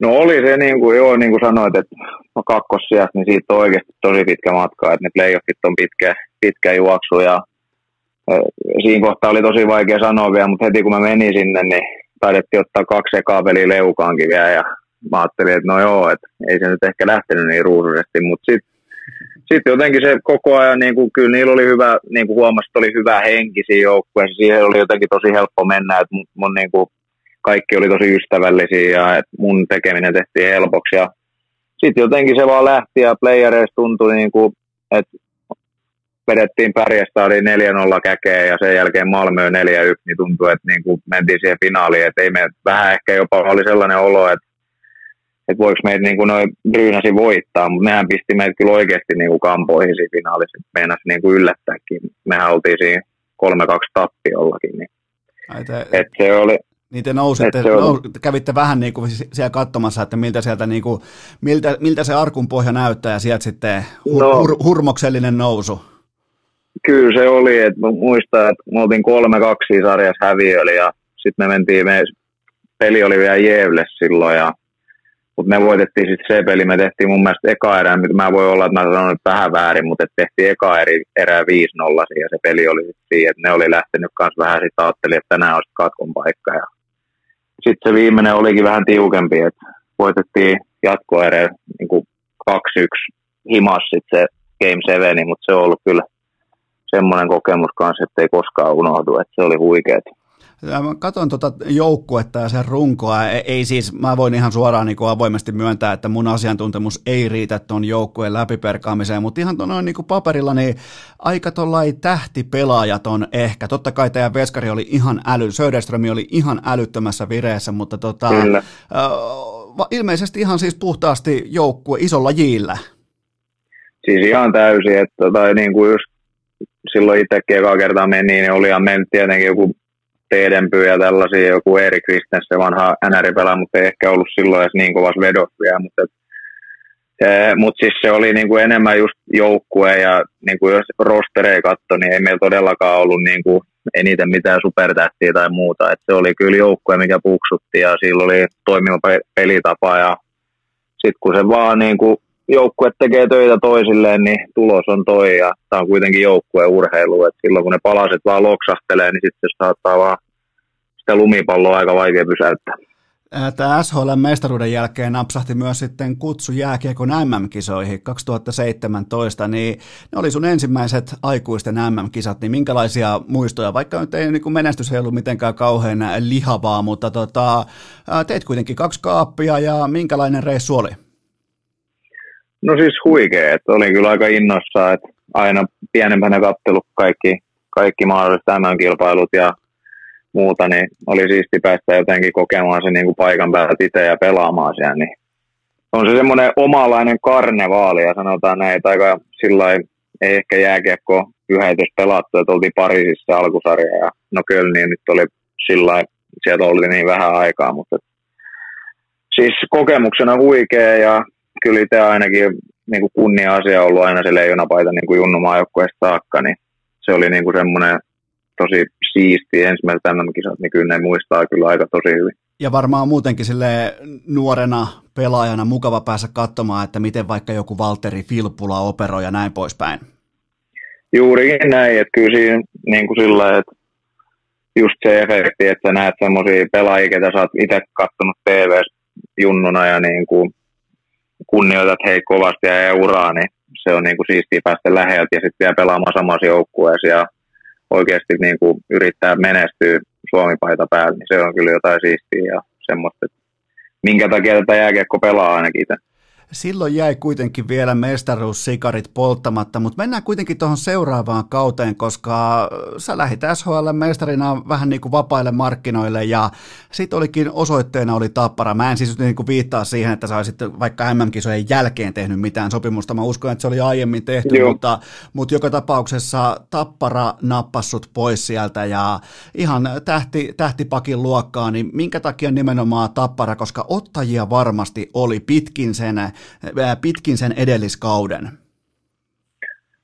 No joo, että siis no sanotaan näin, että se tapparasopimus tehtiin tosi ajoissa, että ei siinä ole mitään salailtavaa, että mä tein sen tosi ajoissa Kouvolassa ja silloin Kouvolassa mä ajattelin, että no, tämä on niin kuin luonnollinen steppi, steppi itselle niin kuin tappara Suomen niin kuin parhaimpia organisaatioita ja siellä on mahdollisuus menestyä, mikä kiinnostaa mua aina ja näin poispäin, niin se, mä ajattelin, että se on mulle hyvä steppi ja sitten, sitten meni, meni Ruotsiin ja sitten siellä voitettiin se mestaruus ja niin tota, sillä jos ihan rehellinen on, on tässä näin, niin olisin niin kuin halunnut suoraan jäädä ja HVL oli halu niin kuin jatkaa mun kanssa heti silloin sopimusta, että, että ne olisi halunnut, että mä jää heti sen mestaruuden jälkeen. Niin sillä tultiin vähän niin kuin lakki, lakkikourasta takaisin Suomeen, että olisi ehkä ollut halu jäädä silloin jo ja mutta ei niin kuin jälkikäteen, niin mä tykkäsin olla tosi paljon Tapparassa Tampereelle. Sieltäkin on tullut paljon hyviä, hyviä juttuja matkaa ja vaikka aika yksi kirvelevä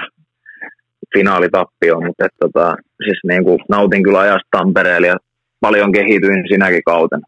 Ja eihän sitä silloin sinne, kun sä lähdit Jönköpingiin, niin eihän sitä voinut kukaan ennakoidakaan, että mihin kaikkialle se johtaa. Ja sitten kun se on kuitenkin se tapparapäätös on tehty, joku elämä ei pysty kelaamaan taaksepäin. No ei, se on juuri näin. Ja siis itse on just sillä että aika yrittänyt vähän miettiä, että mikä itsellä voisi olla hyvä ja kuitenkin sillä suht ajoissa ollut niin kuin, noiden sopimusjuttujen kanssa niin kuin liikkeellä, niin silloin musta tuntui se hyvältä ja niin kuin ei, ei mua se, niin kuin, mä oon yleensä tehnyt just niin kuin sillä hetkellä on hyvältä tuntunut ja niin kuin, että mikä voisi olla mulle paras, niin silloin, siinä kohtaa se oli paras ratkaisu ja en mä voinut silloin tietää, että me Kouvolassa niin kuin, että mut myydään Ruotsiin, niin se on vaikea, vaikea niin kuin sanoa sillä etukäteen, kun ei ole sitä kristallipalloa, mutta et molemmat on ollut, niin kuin, tai sanotaan, että se vuosi Tapparas oli kyllä opettavainen myöskin. Siellä oli sitten 55 peliä, 12 maalia, 17 syöttöpistettä, eli 29 tehopaunaa. Ja, ja tota, ihan finaaleihin saakka kaatuminen kärpille, niin jos sä paketoit sun, ton sun tapparakauden, niin ilmeisesti oliko toi sitten, nimenomaan sä tuossa jo mun mielestä fiksusti alleviivasit sitä, että jokaisen sopimuksen, jokaisen siirron pitää olla steppi seuraavalle tasolle. Oliko tämä nyt nousu siihen niin kuin SM-liikaan tähtipakkien tuntumaan tai sinne ihan siihen joukkoon? No kyllä se ainakin itsellä oli niin kuin tavoite, että halusi olla, no ensinnäkin, että tapparas niin kuin ykköspakkeja ja sitten myöskin tietenkin pelata hyvä kausi siellä, niin se tarkoittaa yleensä sitä, että olet myös liigataso niin kuin liikan kärkipakkeja ja pystyt olemaan siellä niin kuin parhaimmistoon, niin, niin kyllä se oli juurikin näin. Siellä sitten, minkälainen tämä oli tämä, mitä, mitä muistat finaalisarjasta ja minkä, minkälaisen maun se jätti kuitenkin hopea kaulassa, mutta tota, minkälainen, minkälainen kaiken kaikkiaan kokemus? No siis huikeahan se on, että tota, kyllä itse, tai just se, että olisi päässyt Kanadamalia nostamaan, niin se on kuitenkin varmaan jokaisen suomalaisen lätkäpojan unelma, kun joskus ollut tuo katsomassa Turkuhallista tai Typhonis ja mitä ne on ollut aikaisemmin, niin silloin Tepsin, Tepsin tota, menestystä ja muuta, niin se on ollut, se on ollut ainakin semmoinen niin unelma, niin silloin ajattelin, että nyt on oikeasti mahdollisuus ja harmittava tappio, mutta että sanotaan, että se finaalisarja oli kyllä meiltä vähän käynnistymisvaikeuksia, että vedettiin se välieräs 4-0 Tepsiin mun mielestä kuokkaa ja sitten se oli sen jälkeen, niin se oli vähän tota, se oli, sanotaan, että se finaali ei oikein käynnistynyt ollenkaan meille. Sitten alettiin pelaa muutamassa viimeisessä pelissä. Se kyllä harmittaa vähän ja itsekin ihan myönnä, että ei ollut kyllä ihan omalla tasollaan siinä finaalisarjassa, niin se, se on jäänyt niin kuin oikeasti kaivelemaan, kun silloin kun sulla on mahdollisuus menestyä, niin silloin pitäisi olla parhaimmillaan. Et, et, tota, et toivottavasti saa joskus uuden mahdollisuuden No mä, mä, mä, mä luulen, että sä pääsit joskus vielä tota, lyömään kärppiä, kärppiä kynsille, koska ne vaikuttaisi olevan huipulla joka ikinen. Tokihan sulla nyt seuraavat liikakaudet on toivottavasti jossain tuolla kaukana, kaukana, kaukana, mutta ehkä sulle tulee se revenge-vaihe vielä, mutta mä hyppäsin yhden aiheen yli, eli keväällä 2018 Leijonien olympiajoukkueeseen, niin olympialaiset kuitenkin, vaikka on välivuosi NHL-pelaajilla, vaikka on mikä tahansa, niin kyllähän olympialaiset on aina olympialaiset, niin ja kuinka, isoa, kuinka iso asia tämä oli sulle tämä olympiajoukkue kutsu? Olihan se ihan huikea. Tota, siis kyllä olympialaiset on aina olympialaiset ja niin kuin, niitäkin seuranneena, niin ne on aika spesiaalit ja se tuntui siinä kohtaa, että niin kuin, siinä oli Eurooppa pela, eurooppalaisilla pelaajilla aika semmoinen vanssina laittain kokemusmahdollisuus ainakin niin kuin, siinä kohtaa mä itse näin sen niin, että huikeat päästä tuonne messiin, vaikka ei niin hirveästi päässytkään pelaamaan, mutta että oli kyllä, oli kyllä ihan mahtava kokemus ja niin kuin semmoinen urheilujuhla, mitä ei, ei, ei ole täällä, tähän kohtaan tullut toista ainakaan, että mikä niin kuin vetäisi vertoja niin sanotusti. Ja varmaan kun itsekin tykkäät paljon katsoa erilaista urheilua ja vähän niin kuin jopa heittomerkeissä fanittaa kaikenlaista urheilua, niin varmaan sellaisenakin kokemuksena ihan niin, kuin, niin sanotusti kodakki kaulassa ja ihan niin kuin avoimesti nauttii urheilukulttuurista. No juurikin näin, ja sitten just, että sä näet niitä eri urheilijoita ja voit mennä jauhamaan niiden kanssa, ja niin kuin, että sä näet vähän miten ne touhuu ja muuta, niin se on aika, aika siistiä, ja niin kuin, niin kuin sanoin, että pienen kaikki urheiluun seuranneena niin kuin sillä niin pienenä fanipoikana vähän niin kuin, mutta se, se, on, se on ihan siistiä. Se on ihan oikein, mutta tämän jälkeen sä siirryit sitten, oliko tämä ihan selvä tapaus, että ää, nyt lähdetään uudestaan HV71 paita, että oliko tämä koko tapparakauden ajan tiedossa, että et, tota, sä palaat sinne, missä mestaruutta juhlittiin vuosi sitten?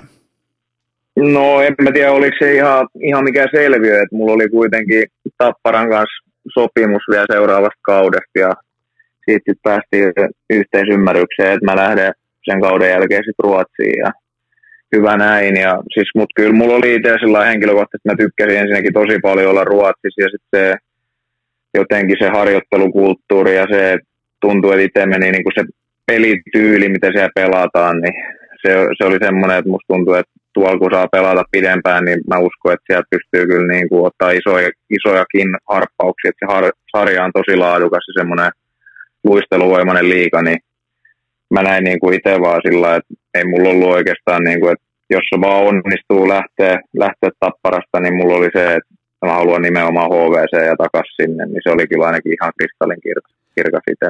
Mikä siinä ruotsalaisessa harjoittelukulttuurissa on sellainen, mikä sua viehättää eniten? Tai mikä siellä on sellainen juttu, mihin sä heti otit kopin, että hei, tämähän on hyvä juttu, tällä mä kehityn ja tällä mä menen eteenpäin?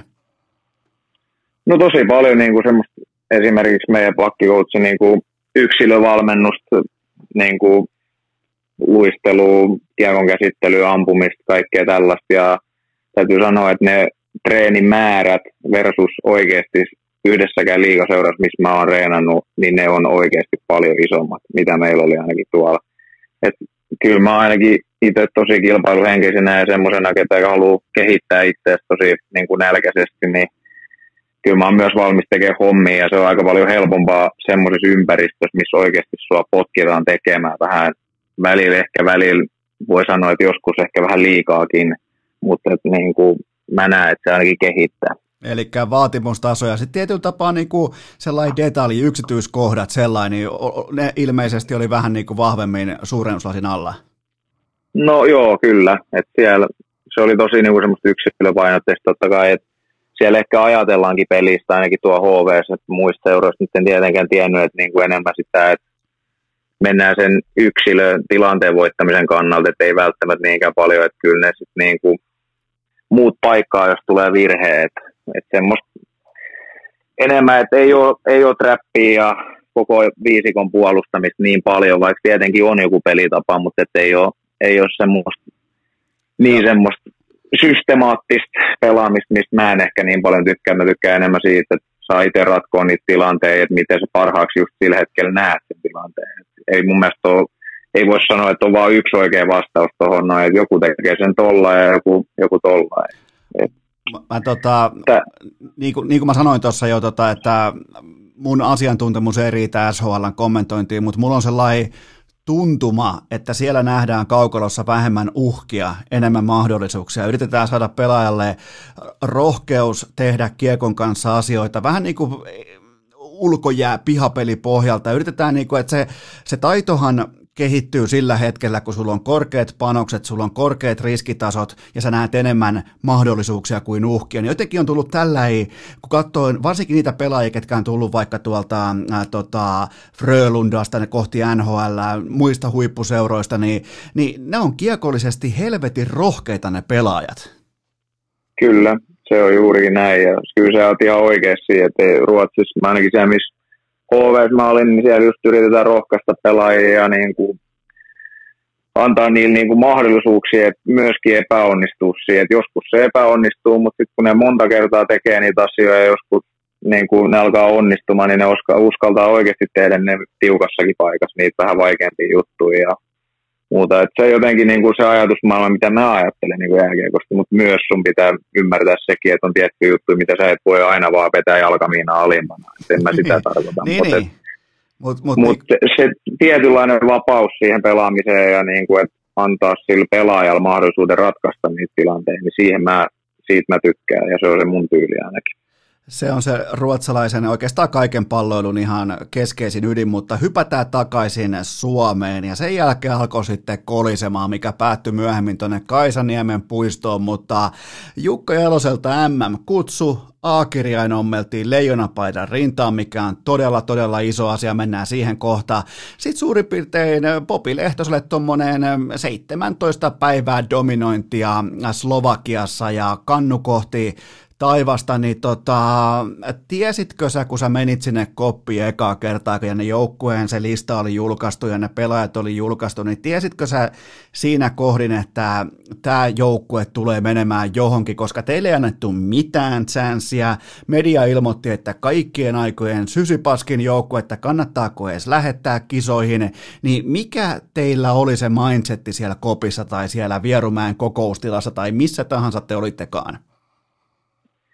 No siis mun mielestä oli hyvä, että mä oon monen paikkaan sanonut, että, että mun mielestä niin kuin se fiilis, mikä siellä oli vaikka niin leirityksillä ja muilla, niin se oli tosi hyvä. Ja totta kai nyt ehkä itsekin sä näet vastustajaremmien rostereen, mutta sanotaan, että se, kun me pelattiin Eurohokituurilla Tsekeissä, jos nyt ihan väärin muistan, niin pelattiin Ruotsia, Venäjää vastaan, pelattiinko me jotain muuta, Tsekkiä vastaan siinä niin me voitettiin mun mielestä, oliko se nyt Venäjä ja Tsekki, ja pelattiin tosi tiukka peli Ruotsin kanssa. Mutta se oikeasti niin kuin kasvatti se joukkueen, niin kuin se näki oikein, kuin se kasvoi niissä, niissä peleissä. Ja sitten itsellekin oli sellainen, että hitto, me pystytään oikeasti voittaa ihan kenet vaan. Et niillä oli kaikilla ihan ykkösrosterit, okei, okay, reenipelejä vielä, mutta et niin kuin, kyllä se antoi itseluottamusta joukkueelle, ja mä sanoinkin mun mielestä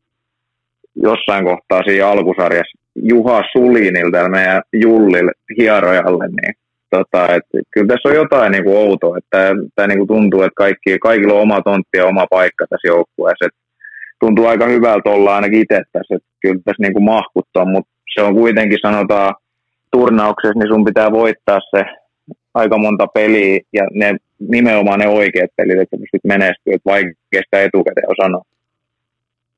Kuinka, kuinka iso voimavara se oli, että tuli paljon nimenomaan jopa vähättelyä. Tuli ihan selkeästi, niin kuin, että no mediahan ottaa useimmiten mustavalkoisen linjan. Mä oon sen kanssa ihan fine. Mä oon, mä oon niin kuin fanina ihan sen kanssa ok, että media joko hehkuttaa tai polkee. Mulle on ihan se ja sama, mutta miten te käänsitte tämän voimavaraksi eli joukkueen sisällä, koska te otitte ihan huippuluokan startin ja se lumipallo lähti vierymään sitten oikeaan suuntaan? No siis kyllä mä ainakin henkilökohtaisesti enemmän niin kuin nauroin niillä jutuilla. Ja sitten kyllä niillä naurettiin siinä porukassa välillä jossain hierontahuoneessa katsottiin, että taas on tullut rekkalavallinen paskaa ja ennen kuin ei yhtään peliä edes pelattu. Mutta et, antaa ihmisten kirjoittaa ja mulle ei ainakaan, niin on ihan sama, että mitä siellä kirjoitetaan ja kuka kirjoittaa. Et ne on kuitenkin ne teot puhuu puolestaan ja mä itse ainakin ajattelen sillä että ennen ketään ei lynkata, kun on niin kuin näytetty. Sitten jälkikäteen kyllä kaikki sen tietää, että kun pelataan jääkiekkoa ja ollaan Suomessa, niin se on ykköslaji ja kaikki haluaa menestystä, niin silloin pitää ehkä vähän tulla nekaakin, jos ei homma toimi siellä. Et, Mä... Mutta et, et, etukäteen on mun mielestä tyhmä lynkata tai sanoa valmiiksi mä ennakoin silloin ennen turnauksen alkua, että Suomi voittaa kuin voittaakin MM-kultaa, niin jopa mäkin sain paskaa. Mulla ei siis, no oli, mä, mä en nyt voi sanoa, että mulla ei ollut pennikää kiinni, koska mulla oli penni kiinni teidän mestaruudessa kertoimella muistaakseni 24, mutta tota, mäkin sain siitä paskaa, että mä ennakoin Leijonille MM-kultaa, joten se niinku, ja tämähän on siis, tämä koskee vain jääkiekkoilijoita ja jääkiekkoa Suomessa. Siis lätkä herättää sellaisia tunneskaaloja, mitä oikeastaan mikään muu asia ei herätä. Se on, se on outo asia, mutta miten sä pelaajana, onko se enemmänkin voimavara, onko se enemmänkin sellainen, että sä oot niinku, urheilijana ylpeä siitä, että teidän tekemisellä leijona paidas on ihan oikeasti merkitystä?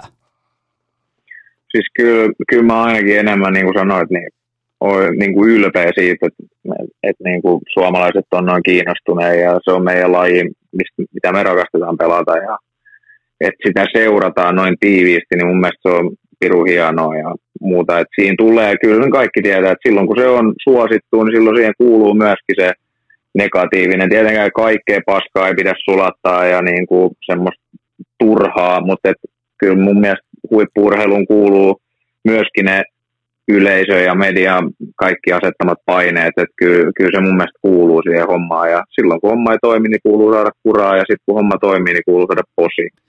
Kuinka iso asia sulle oli se, että sulle ommeltiin se A siihen rintaan, koska se, se merkitsee, no kerro, kerro sä, että mihin se asettuu sulle, ja koska mä annan, sille, mä annan nimenomaan Jukka Jalosen joukkueessa aina paljon arvoa sille, että kuka on se ja ketkä on sitten varakapteeneja, mutta se on vaan niin kuin mun näkemys siihen, mutta miten, mihin se asettuu sulla?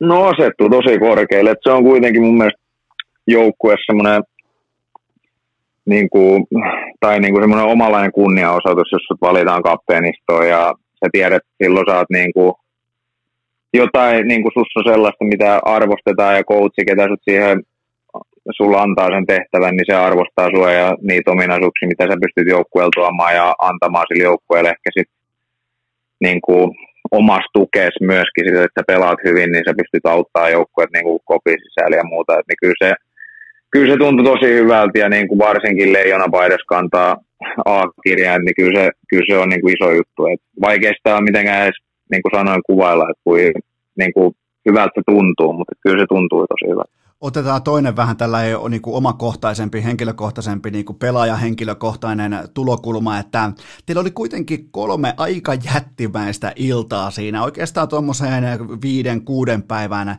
niin kuin aikajanaan, eli Ruotsi, Venäjä, Kanada, niin kuinka tärkeää sun oli silloin huomata itse, että ei helvetti, että mähän siis, mä, mä, sanon, mä käytän suusta termiä niin kuin vaakakuppipelaaja, eli aina kun sä oot kentällä, sä olit noissa kisoissa, aina kun sä olit kentällä, niin sä teit Suomen joukkueesta paremman suhteessa siihen. Sä otit siis tilanteen haltuun, sä pelasit sanalla sanoen loistavaa jääkiekkoa, ja aina kun sä olit askissa, niin sä vähän käänsit sitä vaakakuppia leijonien eduksi, niin huomasitko sä itse tuossa Ruotsi, Venäjä, Kanada putkessa, että äh, siellä on ihan, siellä on NHLn MVPtä, siellä on, siellä on miljoona miehiä vastassa, niin totesit sä vaan itsellesi, että hei, mä en ainoastaan kuulu tänne, vaan, vaan mä pystyn myös pesemään noin jätkät?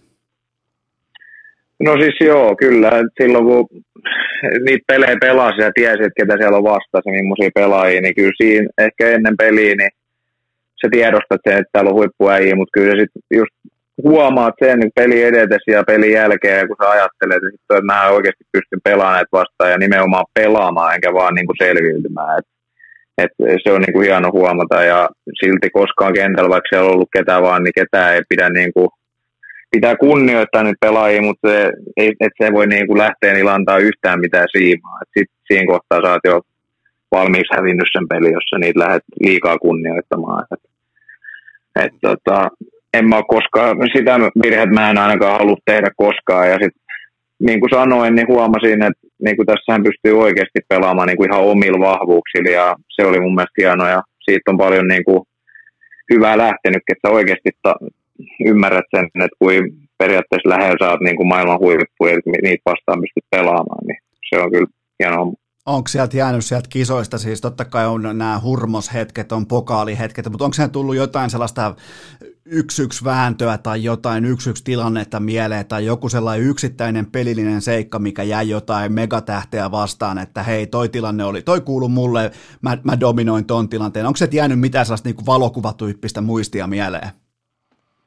No en tiedä, onko jäänyt mitään, että mä olisin dominoinut, mutta kyllä mä muistan hyvin siinä Venäjä-pelissä sen, kun Ovechkin meni siinä keskialueen, siihen tuli joku irtokiekko ja mä ajattelin, että monta kertaa että mietin, että se on ensin siinä, että, että yritäkö mä mennä kovaa sinne vai että mutta mä tiesin koko ajan, että se jarrutteli siinä ja tiesin, että se tulee antaa mulle vastataklauksen, mutta se, siinä kohtaa, niin kun sä tiedät, että se tekee sen, niin sä saat ottaa myös sen vastaan, mutta sanotaan, että jos sen olisi tiennyt, niin olisin todennäköisesti maannut aika kauniisti siinä jäässä. Mutta se on semmoinen, niin mikä ei, on esimerkiksi jäänyt mieleen, niin että semmoista ei jää vastaan. Niin kyllä sä nyt näet, ketä vastaan sä menet johonkin kulmaan pelaamaan, niin silloin sun pitää just tietää, että mitä se ehkä saattaa tehdä siellä. Silloin kun siinä on ne keltaiset nauhat roikkuu melkein jäässä ja tota, siinä, siinä on se ehkä vähän tummennettu pleksi, niin, niin jopa mäki pystyisi, mäki on katsonut niin paljon highlightteja, että jopa mäkin ihan totaali turistina voisin, fanina voisin todeta, että siinä on pien ansavirtetyötä ja tavallaan niin kuin, et kattonut turhaa highlightteja, et kattonut turhaa NHLää. niin ei todellakaan. Ja sanotaan näin, että siitä oikeasti, jos sä tunnet ja tiedät vastustajan, ketä vastaan sä pelaat, niin siitä on jääkeikossakin tosi paljon hyötyä. On pelaajia, kenellä on hyvät kädet, joku on nopea, joku on vahva, niin sä tiedät, miten sun pakkina esimerkiksi pitää yrittää pelata sitä pois, että en mä voi välttämättä, jos joku on vahva, niin en mä niin vahva, tosi niin kuin vahvaa, että mä lähden sitä siirtämään, että sitten täytyy keksiä jotain muuta. Ja totahan se siis on, niin kuin mitä huippurheilijat tekee, mitä valmentajat tekee, mitä jopa niin kuin fanitkin pohtii ja miettii niitä juttuja, kun joku vaikka Kutserovi nousee kiekon kanssa YVllä siihen suurin piirtein P-pisteen kaarelle, niin se yrittää uittaa sitä pakkia lähemmäs, lähemmäs, lähemmäs, lähemmäs, se yrittää mm. tehdä siihen kaiken näköistä ja sen jälkeen sitten joku vasta sen ratkaisu. Jos se pakki lähtee liian aggressiivisesti päälle, niin se on kerran kerrasta ulkona. Kaikki tällaisia pikkujuttuja, niin, niin teillä oli läksyt tehtynä. No juuri näin, että pitää ollakin, et, ja varsinkin tuolla tasolla. Että et, tuommoisia vastustajia vastaan, niin kyllä pitää tietää, miten sä pelaat ja niin kuin se pelitapa, niin kyllä totta kai ei me voida lähteä siellä niin kuin, mihinkään luistelukilpailu, että kumpi tekee nopeammin maaleja. Kyllä meidän täytyy pelata fiksusti tuommoisia vastustajia vastaan. Mä, mä esitän arvauksen seuraavaan kysymykseen ja tota, se kuuluu näin, että sut valittiin siis, mikä oli ihan oikea valinta, sut valittiin turnauksen tähdistöön, niin mä arvelen ja veikkaan, että just sillä valintahetkellä niin se ei tuntunut juurikaan yhtään miltään, mutta nyt vuoden, reilun vuoden jälkeen niin se asettuukin jo niin kuin aika mukavasti, ihan siis niin kuin sinne suurten saavutusten, urasaavutusten joukkoon, niin onko tässä niin kuin järkeilyssä mitään perää? On joo, että sillä hetkellä se ei kyllä tuntunut, enkä mä, mä en muista edes ihan tarkkaan, millä hetkellä se on niin kuin mulla ilmoitettu siinä, kun en mä meni itseltä aika ohi siinä jäällä, ainakin jos siinä oli jotain sanottu ja jotain muuta. Et en edes tiennyt siinä, että varmaan sitten myöhemmin illalla joku sanoi sen, niin. mutta ei se, ei se oli kyllä aika sivutuote siinä kohtaa, että oli kyllä kaiken maailman muut juhlinnat mielessä. Mutta jälkikäteen niin onhan se niinku hieno tunnustus ja katsoo millaisia puolustajia tuolla esimerkiksi turnauksissa pelasi. Mutta sitten toisaalta niin, niin kuin jälkikäteen mietti myöskin sitä, että pelasin tosi hyvin itse sen turnauksen, että miksei mullakin olisi ollut mahdollisuus myös niin kuin olla se. Ja kun pääsi siihen, niin kyllä mä sitä ihan ylpeydellä kannan ja niin kuin ajattelen niin, että ihan niin kuin ansaittukin myös sinänsä sä, sä sanoit mun mielestä hienosti Iltalehdessä finaalin jälkeen, että sulla oli ilmeisesti pokaali siinä kädessä ja sä, niin kuin mestaruus oli ratkennut ja ihan vähän oltiin otettu jo sykkeitä alas, niin sä sanoit näin, että Tämä merkitsee ihan kaikkea. Nimenomaan se, että voittaa joukkueena, voittaa ryhmänä, voittaa leijonapaita päällä. Näin mä sen siis luin, mutta toi oli mun mielestä hienosti sanottu toi, että tämä merkitsee ihan kaikkea. Niin vie mut sinne vielä uudestaan sinne, koska tota, et, et, mi, mi, mi, mihin niinku mitä, mitä kaikkea tuohon kuuluu, vai onko toi sellainen tyhjentävä hetki vaan, että koko ura siivotaan, se koko sielu siihen samaan ö, finaaliin, sen jälkeen se voitto, niin onko se se ihan kaikki siinä hetkessä?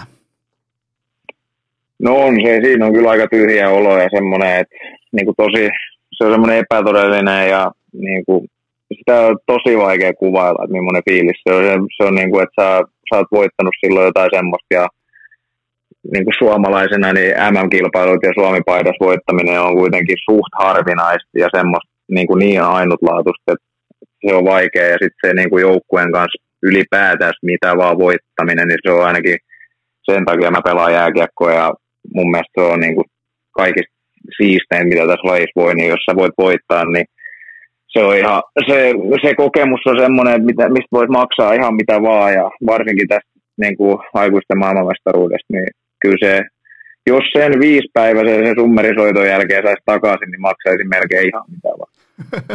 ja silloinhan sillä oli kyllä aika niinku, äh, tota, varmaan niinku siitä eteenpäin sitten taas seuraava viikko, niin saattoi vähän jalat painaa, mutta minkälainen se, te tulitte Suomeen ja teillä oli, te kävitte vähän hotellilla syömässä sen jälkeen sitten tota, kohti Kaisaniemiä, niin missä kohtaa te tajusitte joukkueena tai missä kohdin sä tajusit pelaajana, kun sä katsoit vaikka kännykkää, tekstiviestien määrää, WhatsApp-viestien määrää, Instagram-postausten määrää, niin missä kohtaa se alkoi valkenemaan, että nyt muuten pistettiin Suomi sekaisin? No varmaan just jossain kohtaa, kun sai sen puhelimen, puhelimen käteen, mä muistan vieläkin semmoisen hetken, kun oltiin siinä finaalipelin jälkeen, että mä en mä hirveästi puhelin katsonut siinä finaalia, joskus aamu puoli viiden aikaa katoin puhelinta, avasin jonkun iltasanomat, ajattelin ja katsoin sitä meininkiä Suomessa. Mä ajattelin, että no nyt meni kyllä Suomi vähän sekaisin ja jotain snappeja jostain torilta ja muu, muualta. Mä ajattelin, että no joo, että kyllä tässä pieni paukku tuli tehty. Mutta et se sitä siinä hetkessä niin ajattelee, että sitten se vasta realisoitu, kun tultiin Suomeen ja sä menet sinne Kaisaniemeen ja katsot oikeasti, että siellä on ihan helvetisti porukkaa ja niin kuin, sä näet, miten niin kuin kaikki juhlii sitä, että me voitettiin, niin kyllä se on, niin kuin, se on aika ainutlaatuista ja semmoista, että mitä nimenomaan rahalla ei pysty koskaan ostamaan. Et sen takia niitä haluaisi vaan niitä kokemuksia saada lisää. Ja muutenkin jotenkin jäi sellainen maku ainakin mulle suuhun tuosta teidän juhlinnasta, että jokainen niin kuin pysyi siinä, niin kuin, tai te pystyitte ottamaan sen tilanteen siinä kohdin, kun se, se tulee sulle todennäköisesti elämässä vain kerran, toi tilanne eteen, niin jokainen pystyi nauttimaan siitä hetkestä, niin sitä oli helvetin hieno niin kuin fanina katsoa.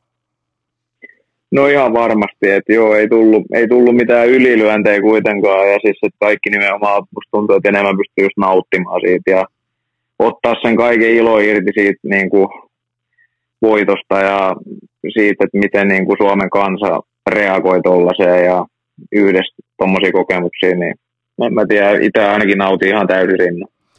Sulla oli tuossa kohdin varmaan nyt, kun on kannu kädessä ja kohti Kaisaniemen taivasta, niin sulla oli eittämättä ja jokereiden kanssa pahvi valmiina. Näinkö, näinkö oli homma?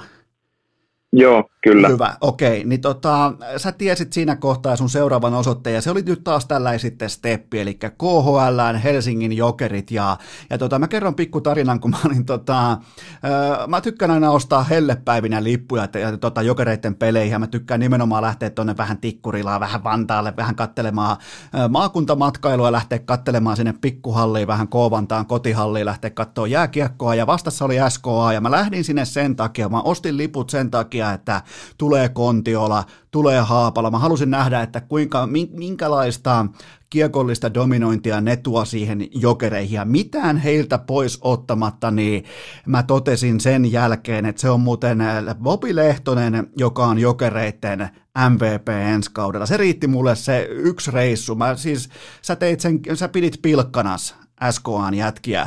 Ja tota, tiesit sä jo lähtiessä kohti jokereita, että nyt muuten lyödään sitten läpi?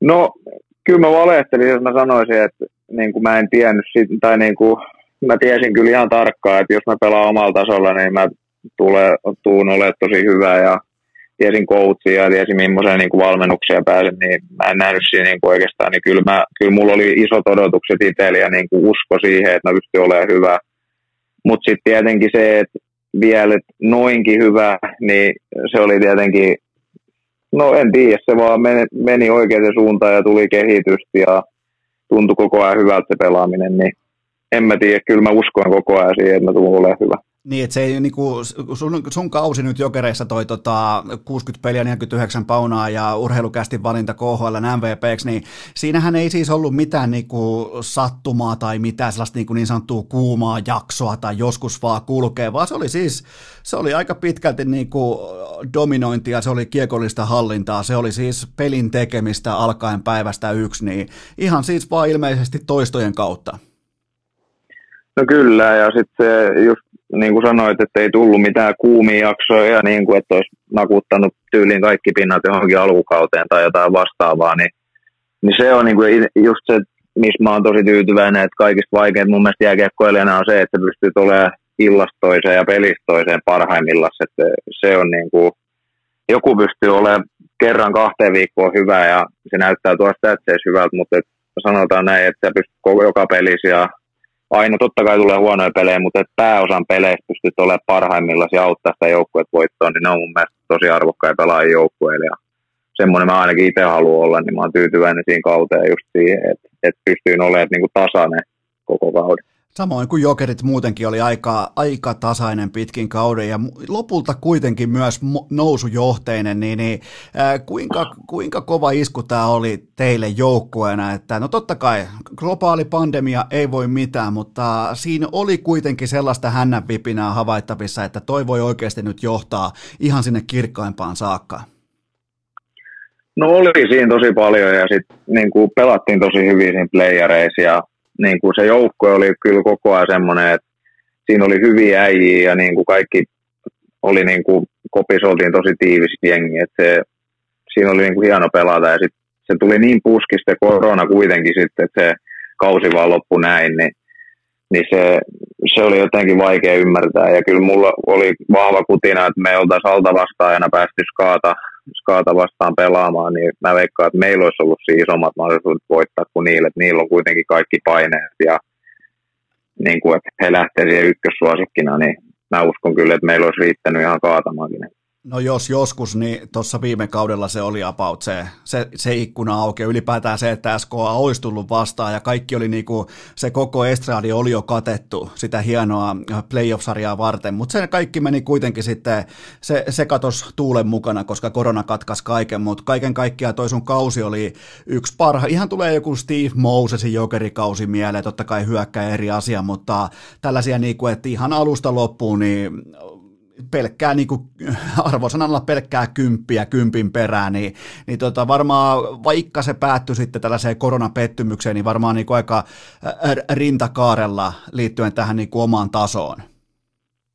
No joo, totta kai, ja kyllä sitä aina niin pelaajana vähän miettii, että mitä siinä kauden aikaa on tullut tehtyä ja missä on ehkä kehittynyt ja niin kuin analysoi sitä, niin, niin kyllä mä niin kuin tyytyväinen olen siihen omaan kauteen ja kuitenkin itse on aika semmoinen perfektionisti tuossa pelaamisessa. Näen kyllä aika paljon aina semmoisiakin juttuja, missä olisi voinut olla vielä parempi. Mutta et, mut niin kuin sen takia ehkä sitä ollaankin tässä, tässä kohtaa, että on aina haastanut itseäsi tosi paljon ja niin kuin, haluaa koko ajan ottaa sitä steppiä eteenpäin. Mutta on, on tosi tyytyväinen kauteen. Et, et, ja, niin kuin, tykkäsin tosi paljon olla ensinnäkin jokereissa ja pelata siellä, niin en mä tiedä. Mä, koko kausi oli semmoista, että niinku, tuntui, että on kivaa ja peli kulki, niin semmoisessa on kiva pelata.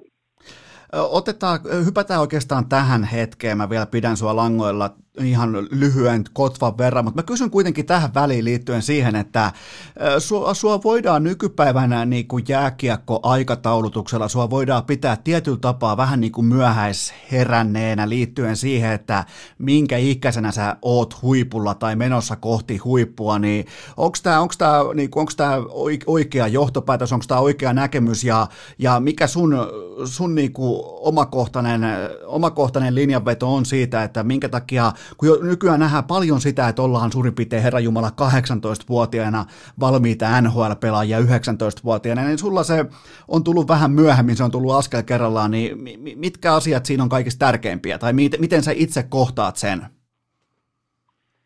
No siis mun mielestä, niin kuin sanoit, että monesti nykyään luullaan, että 18-vuotiaana saat joku valmis jääkiekkoilija ja valmis hyppäämään suoraan NRiin, että kyllä ne on aika harvas, että jolle tämä on joku Kaapo Kakko tai Patelainen tai Sebastian Aho, niin se on, se, tai Mikko Rantanen, näitä nyt on esimerkkejä, niin kuin, mutta et, ne on aika harvas kuitenkin. Niin tota, sanotaan näin, että itsellä ainakin se on ollut ihan rauhassa saanut tehdä hommia kehittyy, että kaikki kehittyy vähän eri aikaa ja joku ottaa stepi vuodessa, joku kahdessa, joku kolmes ja niin kuin, vaikea sanoa, mutta et mun mielestä tärkeintä ainakin itsellä ollut se, että on koko ajan tiennyt, mihin itse tähtää ja missä ne omat tavoitteet on. Ja sitten niin kuin rakentaa sitä uraa sen, sen mukaan. Ja sitten kuitenkin tärkeintä on se, ainakin, että pystyisi pysyä terveenä ja harjoitella hyvin ja päästä pelaamaan mahdollisimman paljon, että kuitenkin mun mielestä se peli kehittää kaikista eniten. Ja aina kun on mahku pelata, niin itse mielellään pelaa mieluummin kuin treenaa. Mä en viittaa, mä tarkoituksella nyt en viittaa mihinkään tai kehenkään, mutta yleisellä tasolla suomalainen jääkiekko, niin äh, sä itse oot nyt 26-vuotiaana, sä oot nyt lähdössä NHL, niin onko keskimäärin suomalaisella jääkiekkoilijalla liian kiire sinne seuraavalle stepille?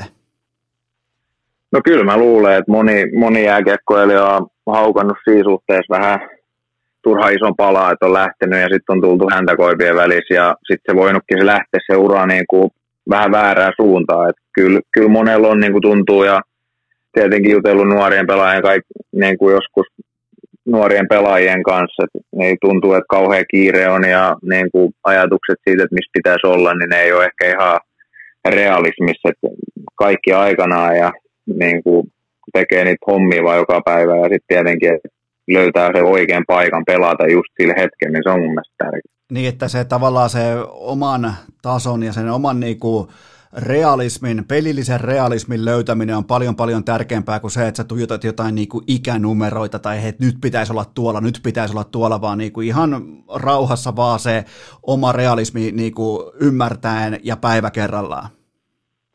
No juuri näin, ja sitten no se on vähän niin, että sä menet liian, liian korkealla sarjatasolla, ja sitten sä et mahdu siellä pelaamaan kunnolla, ja sä pelaat hajaminuutteja, ja sun itseluottamus on ihan nolla, ja niin kuin sit sieltä niin vaikea siinä on niin kuin mun mielestä, mä en näe siinä, niin kuin, että sun on tosi helppo kehittyä. Et enemmän sä menet sit siihen semmoiseen paikkaan, mikä haastaa sua myös tietenkin pelillisesti, mutta että sä pystyt kuitenkin tuomaan sinne jotain ja että sä saat pelata ja suhun luotetaan, niin mä uskon siihen, että se kehittää kyllä sitä pelaajaa enemmän kuin se, että syö sitä popcornia ja pelaa joka toinen päivä. Ja... Tai joka toinen päivä kuin joka toinen viikko. Ja tossahan on siis paljon, tuossa sun niinku näkemyksessä, tuossa on muuten paljon ikalehkosta mukana, että sun pitää pelata se taso läpi, sen jälkeen ottaa rauhassa se askel. Älä lähde ahnehtimaan kahta rappua, kolmea rappua kerralla, vaan pelaa se taso läpi ja sen jälkeen lähde sinne uuteen. Niin tämähän on siis, kun katsoo tuolta oikeastaan alkaen tuosta KK-siirrosta, katsoo sun uraa, niin sähän oot pelannut ensin Kouvolan läpi, sen jälkeen käynti Ruotsissa, sitten Tapparassa liiga läpi, ainakin osittain, sitten SHL vahva suoritus, sen jälkeen Leijonissa MM-kisojen tähdistöä, ja nyt sitten KHL läpi, ja nyt sitten rauhallinen askel kohti NHL. No juuri näin, ja niin kuin mainitsit, Ika on Ika on ollut niin kuin mun uralla pitkään, pitkään vaikuttanut ihan junnuista saakka, ja auttanut mua paljon eteenpäin ja tänään viimeksi se kaljupää luistelutti mua tuo jäällä, niin tota, kyllä siitä on ollut paljon niin kuin sen ajatusmallista ja mun mielestä niin kuin, mä ajattelen myöskin samalla tavalla, niin se on ollut niin kuin helppoa niin kuin kuunnella ikaa ja mun mielestä Ikalla on paljon hyviä juttuja, niin miksei niistä ottaisi myöskin koppia. Mun, mun mielestä Ikan ihan mun yksi suosikki ikan sellainen linjanveto on se, että ilmoittaa pelaajalle, ilmoittaa realistisesti, että tämä sun kehitysloikka vaatii tämän, tämän ja tämän asian, mutta voidaan myös jättää tekemättä. Sen jälkeen on turha odottaa mitä mä rakastan sitä, kun Iika, Iika kertoo tämän ja, se on, ja siinä ei ole niinku hymyn karettakaan, se kaljupää tuijottaa ihan kuin se olisi voittanut Arsenaalin kanssa just mestaruuden, se katsoo sua ja kyllä siinä on sitä jotain siinä äijässä. On, on, ja siis just nimenomaan se vaatimustaso ja se, mitä mä ikaa tunnen, niin ei siedä yhtään semmoisia pelaajia, ihmisiä, ketkä ei ole valmiit tekemään sitä työtä sen eteen. Et se vaatii kyllä sen, että et niin kuin sanoit, että ei sitä ole pakko tehdä, että se vapaaehtoisesti tätä tehdäänkin, mutta se on ainakin semmoinen, mistä mä tykkään, että potkii, potkii perseellä kyllä ja osaa tarvittaisi vähän vittuillakin. Se, ja se osaa sen tosi hyvin, mutta kyllä sille pitää vittuilla takaisinkin, koska se kannustaa arsenaalia, ja se ei ole voittanut kyllä. arsenaalin kanssa yhtään mitään 20 vuoteen, niin kyllä sille pitää huutaa takaisinkin. Kyllä, ja kyllä sillä annetaankin.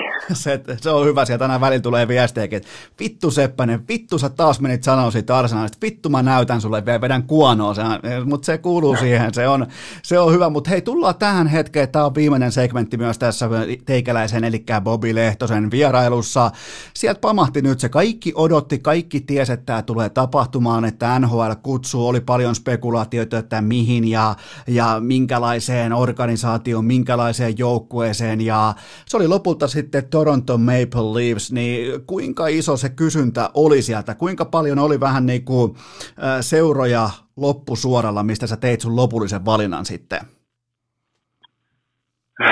No en tiedä loppusuoralla, kyllä mulla oli niin kuin, Toronto oli ihan semmoinen ykkösvaihtoehto niin kuin, aika niin kuin selkeä valinta itselle ja kyllä niitä, sanotaan näin, että oli niitä seuroja, niin kuin mistä valita. Et, et ei se, se ei ollut siinä missään kohtaa mikään ongelma. Mutta et, en tiedä, toi Toronto tuntuu vaan niin kuin itselle niin kuin luonnolliselta ja heidän niin kuin ajatukset ja niin kuin oma ehkä pelityyli, niin kuin heidän pelityyliin niin sopii hyvin ja näin poispäin. Niin nämä kliseet nyt tästä näin. Niin, mutta sä, sä lähit siis, jälleen kerran lähit niinku, jostain muualta olisi voinut tulla paremmat vaikka ää, tota, kausibonukset, signin bonukset, jotain olisi voinut tulla, dollareita olisi voinut tulla muualta enemmän, mutta Toronto on nyt on niin tiukasti käpissä, että se ei pysty ihan hirveästi lähteä rehvastelemaan, kun se rehvasteli Matthewsia ja Marneria kumppaneiden kanssa, mutta siellä on kuitenkin mun paperissa, siellä on täydellinen fit, siellä on täydellinen menestyksen sauma, se on uskomaton jääkiekko kaupunki ja maailman kirkko kirkkaimmat jääkiekkovalot, niin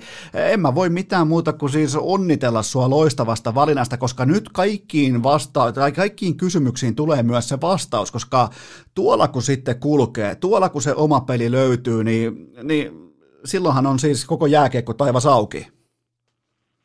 No kyllä, kyllä se on juuri näin, että paljon parempaa paikkaa ei varmaan voi ottaa ja kyllä mä ainakin itse tykkään tuommoisesta niin kuin, että en voisi kuvitella parempaa paikkaa, missä voisin päästä niin kuin, pelaamaan NHL ja niin kuin, on tyytyväinen, että saan olla niin kuin, osa Toronto Maple Leafsia ja niin kuin, päästä just tuommoiseen kaupunkiin pelaamaan, missä jääkiekko on niin kuin, kaikista isoin juttu ja sitä seuraa niin kuin, en tiedä nyt paljon ihmisiä väestöstä, mutta et, ihan jäätävä määrä ja niin kuin se, se liikuttaa ihmisiä, niin se on kuitenkin se asia taas, että minkä takia mä esimerkiksi tykkään pelata jääkiekkoa, että sulla on mahku menestyy ja on ihmiset on oikeasti kiinnostuneita siitä, niin kyllä se on se juttu, minkä takia jääkiekkoa pelata. Ja onhan, kuinka ainakin mun järkeilyn mukaan, niin sun itseluottamus tällä hetkellä totta kai MM-kultaa jokereissa KHL MVP-kausi, niin, niin tota, itseluottamus on aivan tapissa. Niin tämähän on siis myös itseluottamusvalinta. Ei, jos et sä ole varma itsestäsi, niin et sä välttämättä halua just Torontoon, mutta sä oot ilmoittanut jo hyvissä ajoin itsellesi, että se on muuten Toronto, niin tämä on mun mielestä isomunainen ratkaisu. No joo, että en mä, moni niin kuin kaverikin sanoo, että, että, että sit, tota, mitään niin kuin helpointa paikkaa valinnut, mutta että mutta sanotaan, että mä en edes oikeastaan missään kohtaa ajatellut sitä noin. Et vaikka mä tiesin kyllä, millainen paikka niin kuin sinänsä Torontoa ja mitä, mitä Toronto Maple Leafs merkitsee siellä, niin mutta en mä ajatellut sitä missään kohtaa. Mä ajattelin jotenkin vaan, että et on ihan hemmeti siisti paikka ja niin kuin, niin kuin pelata ja niin kuin elää ja olla. Ja sitten niin kuin jääkiekko siellä huikeassa asemassa ja sitten ottaa sieltä pelipaikka, niin mikä se hienompaa, että mä näin siinä vaan niin kuin enemmän semmoisia positiivisia juttuja, kuin että olisin niin kuin ruvennut miettimään, että oho, että, että mitäköhän niin kuin, että menee muutama peli huonosti, että lynkataan nyt siellä. Että en mä jaksa ajatella niin, että itseluottamus täytyy olla korkea, kun sinne lähtee ja näyttää mitä osaa, niin mun mielestä sitten on ainakin mennyt niin kuin rehellisesti peiliä eteen. Niin ja onko tässä kuitenkin vähän sellaista myös mukana, että sä ikään kuin ihan avoimesti lyöt vetoa itses puolesta, että että sä lähet sinne kaikista kovimpaa paikkaa, kovimpaa niin kuin, missä media keittää kärmekeittoa joka saatanan aamuilta ja keskipäivä, niin sä lyöt, sä lyöt rohkeasti vetoa itses puolesta, että mä muuten pärjään myös täällä. No totta kai, että en mä sinne muuten olisi sainannutkaan, jos mä en ajattelisi niin, että mä en siellä pärjäisi tai voisi olla. Että kyllä mä usko itteeni ja sillä asentelmaa jo lähteekin sinne. Että, että mä aion olla siellä tosi hyvä ja he on toivottavasti tyytyväisiä muuhun silloin, kun mä oon hyvä. Et, et, en mä, mun mielestä vaan ihan siisti homma. Jos tota, sääntökirjat ja lakikirjat antaisi siihen mahdollisuuden, niin olisitko valmis hyppää askiin vaikka saman tien nyt, kun kausi jatkuu nhl No joo, että kyllä, mä, kyllä tässä on aika pitkä pätkä jo niin kuin pelkästään reenattu ja painettu kovin hommia. Että kyllä mä, niin kuin mä oon sanonut monta kertaa, että mieluummin pelaan kuin reenaan. Että, että kyllä se olisi ihan siistiä, mutta tämä ei nyt on mahdollista, niin nyt täytyy, nyt täytyy sit odotella ja vaan laittaa itse parha, parhaaseen mahdolliseen kuntoon ja olla valmis, kun sitten siellä pelit alkaa joskus. Mä, mä ymmärrän tuon position varsinkin, koska treenauttajana on Ika Lehkonen, niin tota, kyllä, kyllä. kyllä mäkin pelaisin ihan mitä tahansa peliä, pelaisin ennemmin vaikka paadelia, kun tota, olisin, olisin Ikan kanssa, ei vaineskaan, mä rakastan Ikaa, me kaikki rakastetaan Ikaa, mutta tota, tämä varmaan itsessään nyt, kun on tällainen superpitkä off-season, niin sehän on ihan sanomattakin selvää, että nälkä kasvaa, nälkä lisää motivaatiota, niin varmaan nyt tullaan näkemään popilehtoiset kaikkien aikojen kesä myös. No ihan varma, joo. Et ei mulla ole ollut monen vuoteen tämmöistä, enkä tiedä onko koskaan ollut näin pitkää preseasonia. Niin kuin nyt on ollut ra- aikaa rauhas niin kuin rakentaa fysiikkapohjia ja reenata niitä heikkouksia ja vahvistaa vahvuuksia. Et aikaa on ollut siihen. Ja myöskin tietenkin, että on monta vuotta pelannut pitkään ja paljon pelejä, niin myöskin joskus on ihan hyvä ottaa pieni lepo ja niin kuin ajatella ehkä jotain ihan muutakin, ettei tule semmoista niin sanottua jääkiekkoa ähkyä jossain kohtaa. Et siihenkin on ollut mahdollisuus, mutta et täytyy tämäkin ottaa posin kannalta ja koittaa miettiä, että mitä hyvää tässä kuitenkin on, että pystyy niin kuin laittaa itse fyysisesti semmoiseen kuntoon, että on ainakin niin kuin, ei voi se siir- saralta ainakaan sano, että olisi niin kuin mennyt vihkoon. Että, Se, että tota, tietenkin olisi, niin, sano vaan. sä sanoit tuohon fiksusti mun mielestä, että nimenomaan fysiikka, pohjat pitää olla kunnossa. Nythän sä liikut sieltä 60 runkosarjaottelun kaudesta kohti 82 pelin kautta, niin ilmeisesti tarvitaan niin muutenkin jo ihan lähtökohtaisestikin ottaa erilaisia askelmia. Onko jotain tiettyjä osa-alueita, mitä sä nyt, kun sulla on aikaa niin hioa sitä laivaa kuntoon, niin onko jotain tiettyjä osa-alueita, niin kuin Ika sanoi, että pistetään firma kuntoon, pistetään kroppa kuntoon, niin löytyykö sieltä joku ihan tietty kohta, minkä kanssa on tehty töitä nyt? No ei, ei mulla, ole, mulla on ihan hyvä niin kuin fyysisesti niin kuin joka osa-alueella vaan yrittää parantaa ja ei ole mitään yhtä heikkoa, ihan tasaisesti niin kuin joka osa-alueella yrittää olla parempi, mutta sitten tietenkin jäällä on niin kuin, yritä reenata semmoisia asioita, mitä varmaan siellä Pohjois-Amerikassa tulisi vastaan, että kuitenkin pieni kaukalo ja pitää pienessä tilassa pystyä tekemään ratkaisuja ja muuta, että kyllä mä yritän sinne jäällä sitten taas tuoda paljon semmoista, että mitä ehkä siellä tulee vastaan ja miettiä sit sitä, sitä kautta. Ja luulen, että toi Ikaakin tietää aika hyvin varmaan, että mitä siellä muutaman peli ehkä katsonutkin tuota NHL, niin se tietää kyllä ihan tasan tarkkaan, että mitä siellä sitten tulee vastaan, niin osaa varmaan jeesata mua siinä suhteessa. Että kyllä mä yritän jäällä, jäällä tosi paljon luistelua tietenkin parantaa ja tämän tyylistä, mutta et, et mun mielestä jääkiekkoa pelataan jäällä, niin siellä pystyy tekemään iso eroa. Ai jumalauta, se kasvattaa sua kuin omaa poikaansa. Ja mietipä ensi kaudella vastakkain Toronto, Montreal ja sinä vastaan Arsia. Molemmat tekee jonkun pikkumokan siinä, niin Ika vetää molempia lättyy matsin jälkeen. Kyllä, eikä täytyy se Arsinkin kerran elämässä pudottaa ne hanskat. Niin, mutta sehän siis pudotti aikoinaan Ikaa vastaan ja, ja Ika otti tek- teknisen tyrmäysvoiton. no, sen mä kyllä uskon, että täytyy sanoa, että Arsi ei varmaan kovin painia ole. se, on kyllä, se on kyllä sympaattinen pikku vipeltäjä, mutta to, tota, tämä saattaa, tämä ihan nyt mennään jo viimeisiä kysymyksiä, mä päästän sut kohti palautumaan ja kohti jo, taitaa olla tänään vielä, ei kun sä oot tänään, tämän päivän reenit ilmeisesti nyt tehnyt molemmat, mutta tota, mutta tota, nyt meinas pudota. Ei, tämä saattaa olla vähän niin kuin etupeltoon heitetty kysymys, mutta oletko yhtään pohtinut sitä, että, että minkälaista roolia sä tuut ottamaan tuolta tota, Torontosta, kun siellä puhutaan NHL-tyylisesti, Pohjois-Amerikassa puhutaan paljon, paljon siitä, että ootko sä top 2 pakki, top 4 pakki äh, siihen kuuden pakin sisään vai, niin onko sulla mitään tällaisia ajatuksia vielä pyörinyt päässä? Nyt mennään kuitenkin vasta heinäkuussa.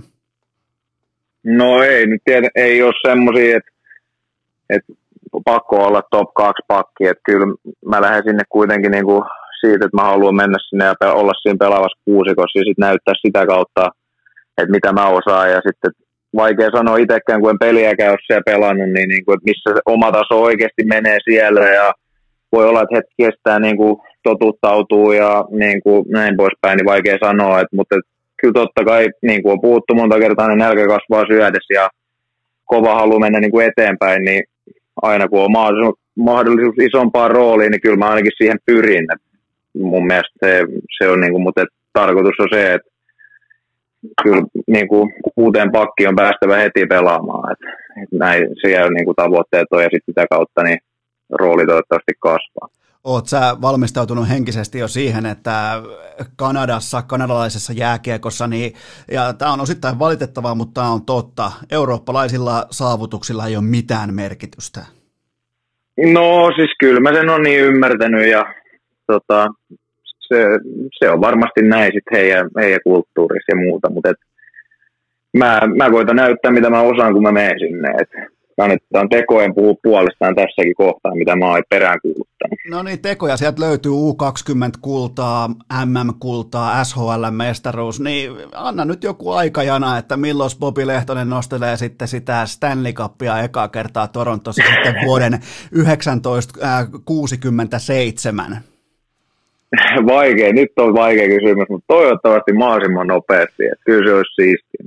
Toi oli jo... nähdä, koska toi oli täsmälleen oikea vastaus, koska sä, ne kaivaa kaiken. Jos sä olisit sanonut vaikka niinku ihan puoli huumorillakin, että no okei, sanotaan, että vaikka kahden vuoden päästä, niin se on kaikkien lehtien kannes, että nyt tulee vapahtaja Euroopasta. Että, niin, tota, oikea vastaus, Kyllä. koska ja, ja, tämä vielä muuten ihan, tää on ihan niinku oikea kysymys, että tuohon piti oikeastaan lopetella, mutta tämä tuli vielä mieleen, että ootko valmistautunut siihen, että siellä on sitten se 40 toimittajaa kopissa jokaisen matsin jälkeen ja jokainen Toronton aamutreeni, jokainen matsi, jokainen pelipäivän aamu, ne on spektaakkeleita. Se on siis se elää ja hengittää jääkiekosta, urheilusta, se kaupunki. Niin ootko kerennyt jo miettiä sitä, että siellä pitää sitten löytyä nämä niin kuin Jussi Jokis-tyyppiset sloganit ja nämä fraasit aika vahvasti suoraan siitä hyllyltä? No, kyllä mä oon niin kuin ymmärtänyt, että asia on juurikin näin ja siis tajunnut sen tässä vielä matkan varrella, kun sinne on sainannut, niin vielä ehkä enemmänkin, kun on vähän tullut seurattua, että se on todella niin kuin, siellä on se 40 toimittajaa peliä ja reenien jälkeen, niin tota, kai siihen henkisestikin osaa sillä vähän valmistautua ja tietää, mihin menee, niin mun mielestä aina se on hyvä, että sulla on tietoa, mihin sä meet ja mitä sä siellä tulet tekemään, niin se helpottaa aika paljon se on sitten taas se seuraava steppi, mutta mulle ei ole tämän enempää tähän hätään. Haluan siis kiittää Popi Lehtonen, otit aikaa ja nauti, nauti tota turkulaisesta veneilykaudesta, sitä on vielä tovi verran ja, ja tota, kausi alkaa todennäköisesti sitten vasta vähän myöhemmin kuin normaalisti, mutta me voidaan varmaan olla, me kuuntelijat tai niin urheilukästin kuuntelijat, minä täällä tuottaja Kobe, me voidaan olla aika lailla varmoja siitä, että sitten kun se kausi joskus alkaa, niin siellä nähdään huippukuntoinen Bobby Lehtonen? No, siihen ainakin pyritään, mutta et eiköhän se onnistu. Hyvä, kiitoksia paljon tästä ja kiitoksia kun tulit mukaan urheilukästiin. Jes, kiitos, oli mukavaa. Vaivattomin tapa urheilukästin kuunteluun. Tilaa se joko Spotifysta tai iTunesista, niin saat aina uuden jakson uunituoreena puhelimeesi. Ja tähän tapaan me ollaan saavuttu siihen pisteeseen saakka, että on aika paketoida tämän keskiviikon urheilukästin jakso ja samalla myös tämä urheilukästin viikko, koska nyt on kesäkausi, tulee vain kaksi jaksoa per viikko. Tämä oli jälkimmäinen, toivottavasti nautitte ja vielä erikseen kiitokset Sebastian Aholle maanantaista ja nyt sitten Bobby Lehtoselle keskiviikosta. Ja tottukaa tähän nyt seuraavien viikkojen aikana, että on vain maanantai ja sitten on keskiviikko, ei ole perjantaita. on yrittänyt tehdä niin hyviä jaksoja kuin pystyn, niin oikeastaan urheilu tällä hetkellä, vaikka tuntuisi, että se on vähän niin kuin kohmeessa, se ei hirveästi se ei ole vielä kaikilta osin tietenkään käynnissä, mutta se antaa silti yllättävän paljon tähän niin urheilukästin peruslautaseen. Siellä on pylsy hakkaa mailalla päähän, Korte antaa kritiikkiä Twitterissä ja siellä on siis joka lähtöä löytyy sellaisia kannanottoja, topikkeja tai aiheita, joihin myös multa löytyy ihan selkeä puoli. Puolesta tai vastaan ihan sama. Moi, niin kuin, ja sitten vielä on syytä palata siihen, että joku laittoi hyvin inboxiin viestiä tuossa niinku kesän mittaan, että et eikö se ole niinku, et eikö sua Esko hirvitä se, että et sä otat jonkun selkeän stansin ja tuntuukin siltä, että kaikki muut siellä toisella puolella on sua vastaan, niin eh, se ei, se ei kiinnosta mua pätkääkään. Mä, mä ihan kylmästi leikkaan aiheen kahtia keskeltä. Mä oon joko puolesta tai vastaa. Ja mua ei siis, mä en ota ressiä siitä, että miten se mun, miten se mun heittämä pallo tai keihäs tai kiekko, miten se laskeutuu. Mä heitän sen ja te voitte sitten tehdä sillä mun mielipiteellä ihan mitä te haluatte. Voitte tehdä sitä vaikka huoneen taulun, voitte pyykkiä persettä. Se on sitten mulle ihan, se, se ei ole enää mun, niinku, se ei ole mun vaikutusalaisuudessa. Mä voin vaan olla teille rehellinen sen tiimoilta, miten mä ajattelen urheilusta, joten tota, tämä viikko oli tässä.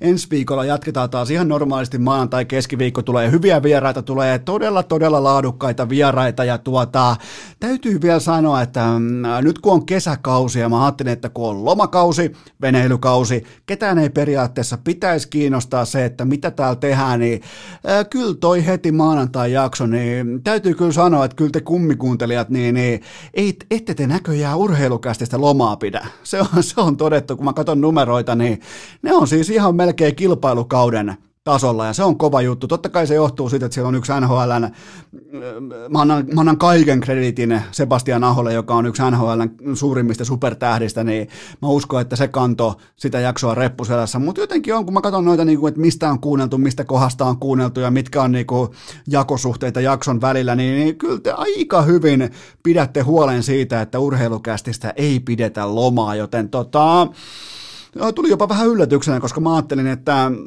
nämä jaksot voi mennä vähän osittain paikoin jopa ohi, ei haittaa yhtään. Jos menee, niin menee. Mä tiedän sen, että on tärkeämpääkin tekemistä, kuten vaikka käytte vaikka Marjassa, käytte vaikka kalassa, käytte vaikka perheen kanssa pyöräretkellä tai jossain ajatte vaikka Botta Stiffani tyylisesti käsikädessä fillareita, niin eihän siinä voi kuunnella mitään podcastia tai mitä tahansa, kun pitää kuunnella, kun toinen lepertelee korvaa jotain söpöä, mutta tuota, Otitte hienosti vastaan. En olisi, en olisi uskonut, en olisi uskonut. No, täytyy vaan sanoa, että kästi is back. Se on se. On se. Sie- siellä ollaan taas tutuilla positioilla, mutta tota, tässä oli tämä viikko. Perjantaina ei tule jaksoa ja nyt tehdään sellainen homma, että maanantaina jatkuu.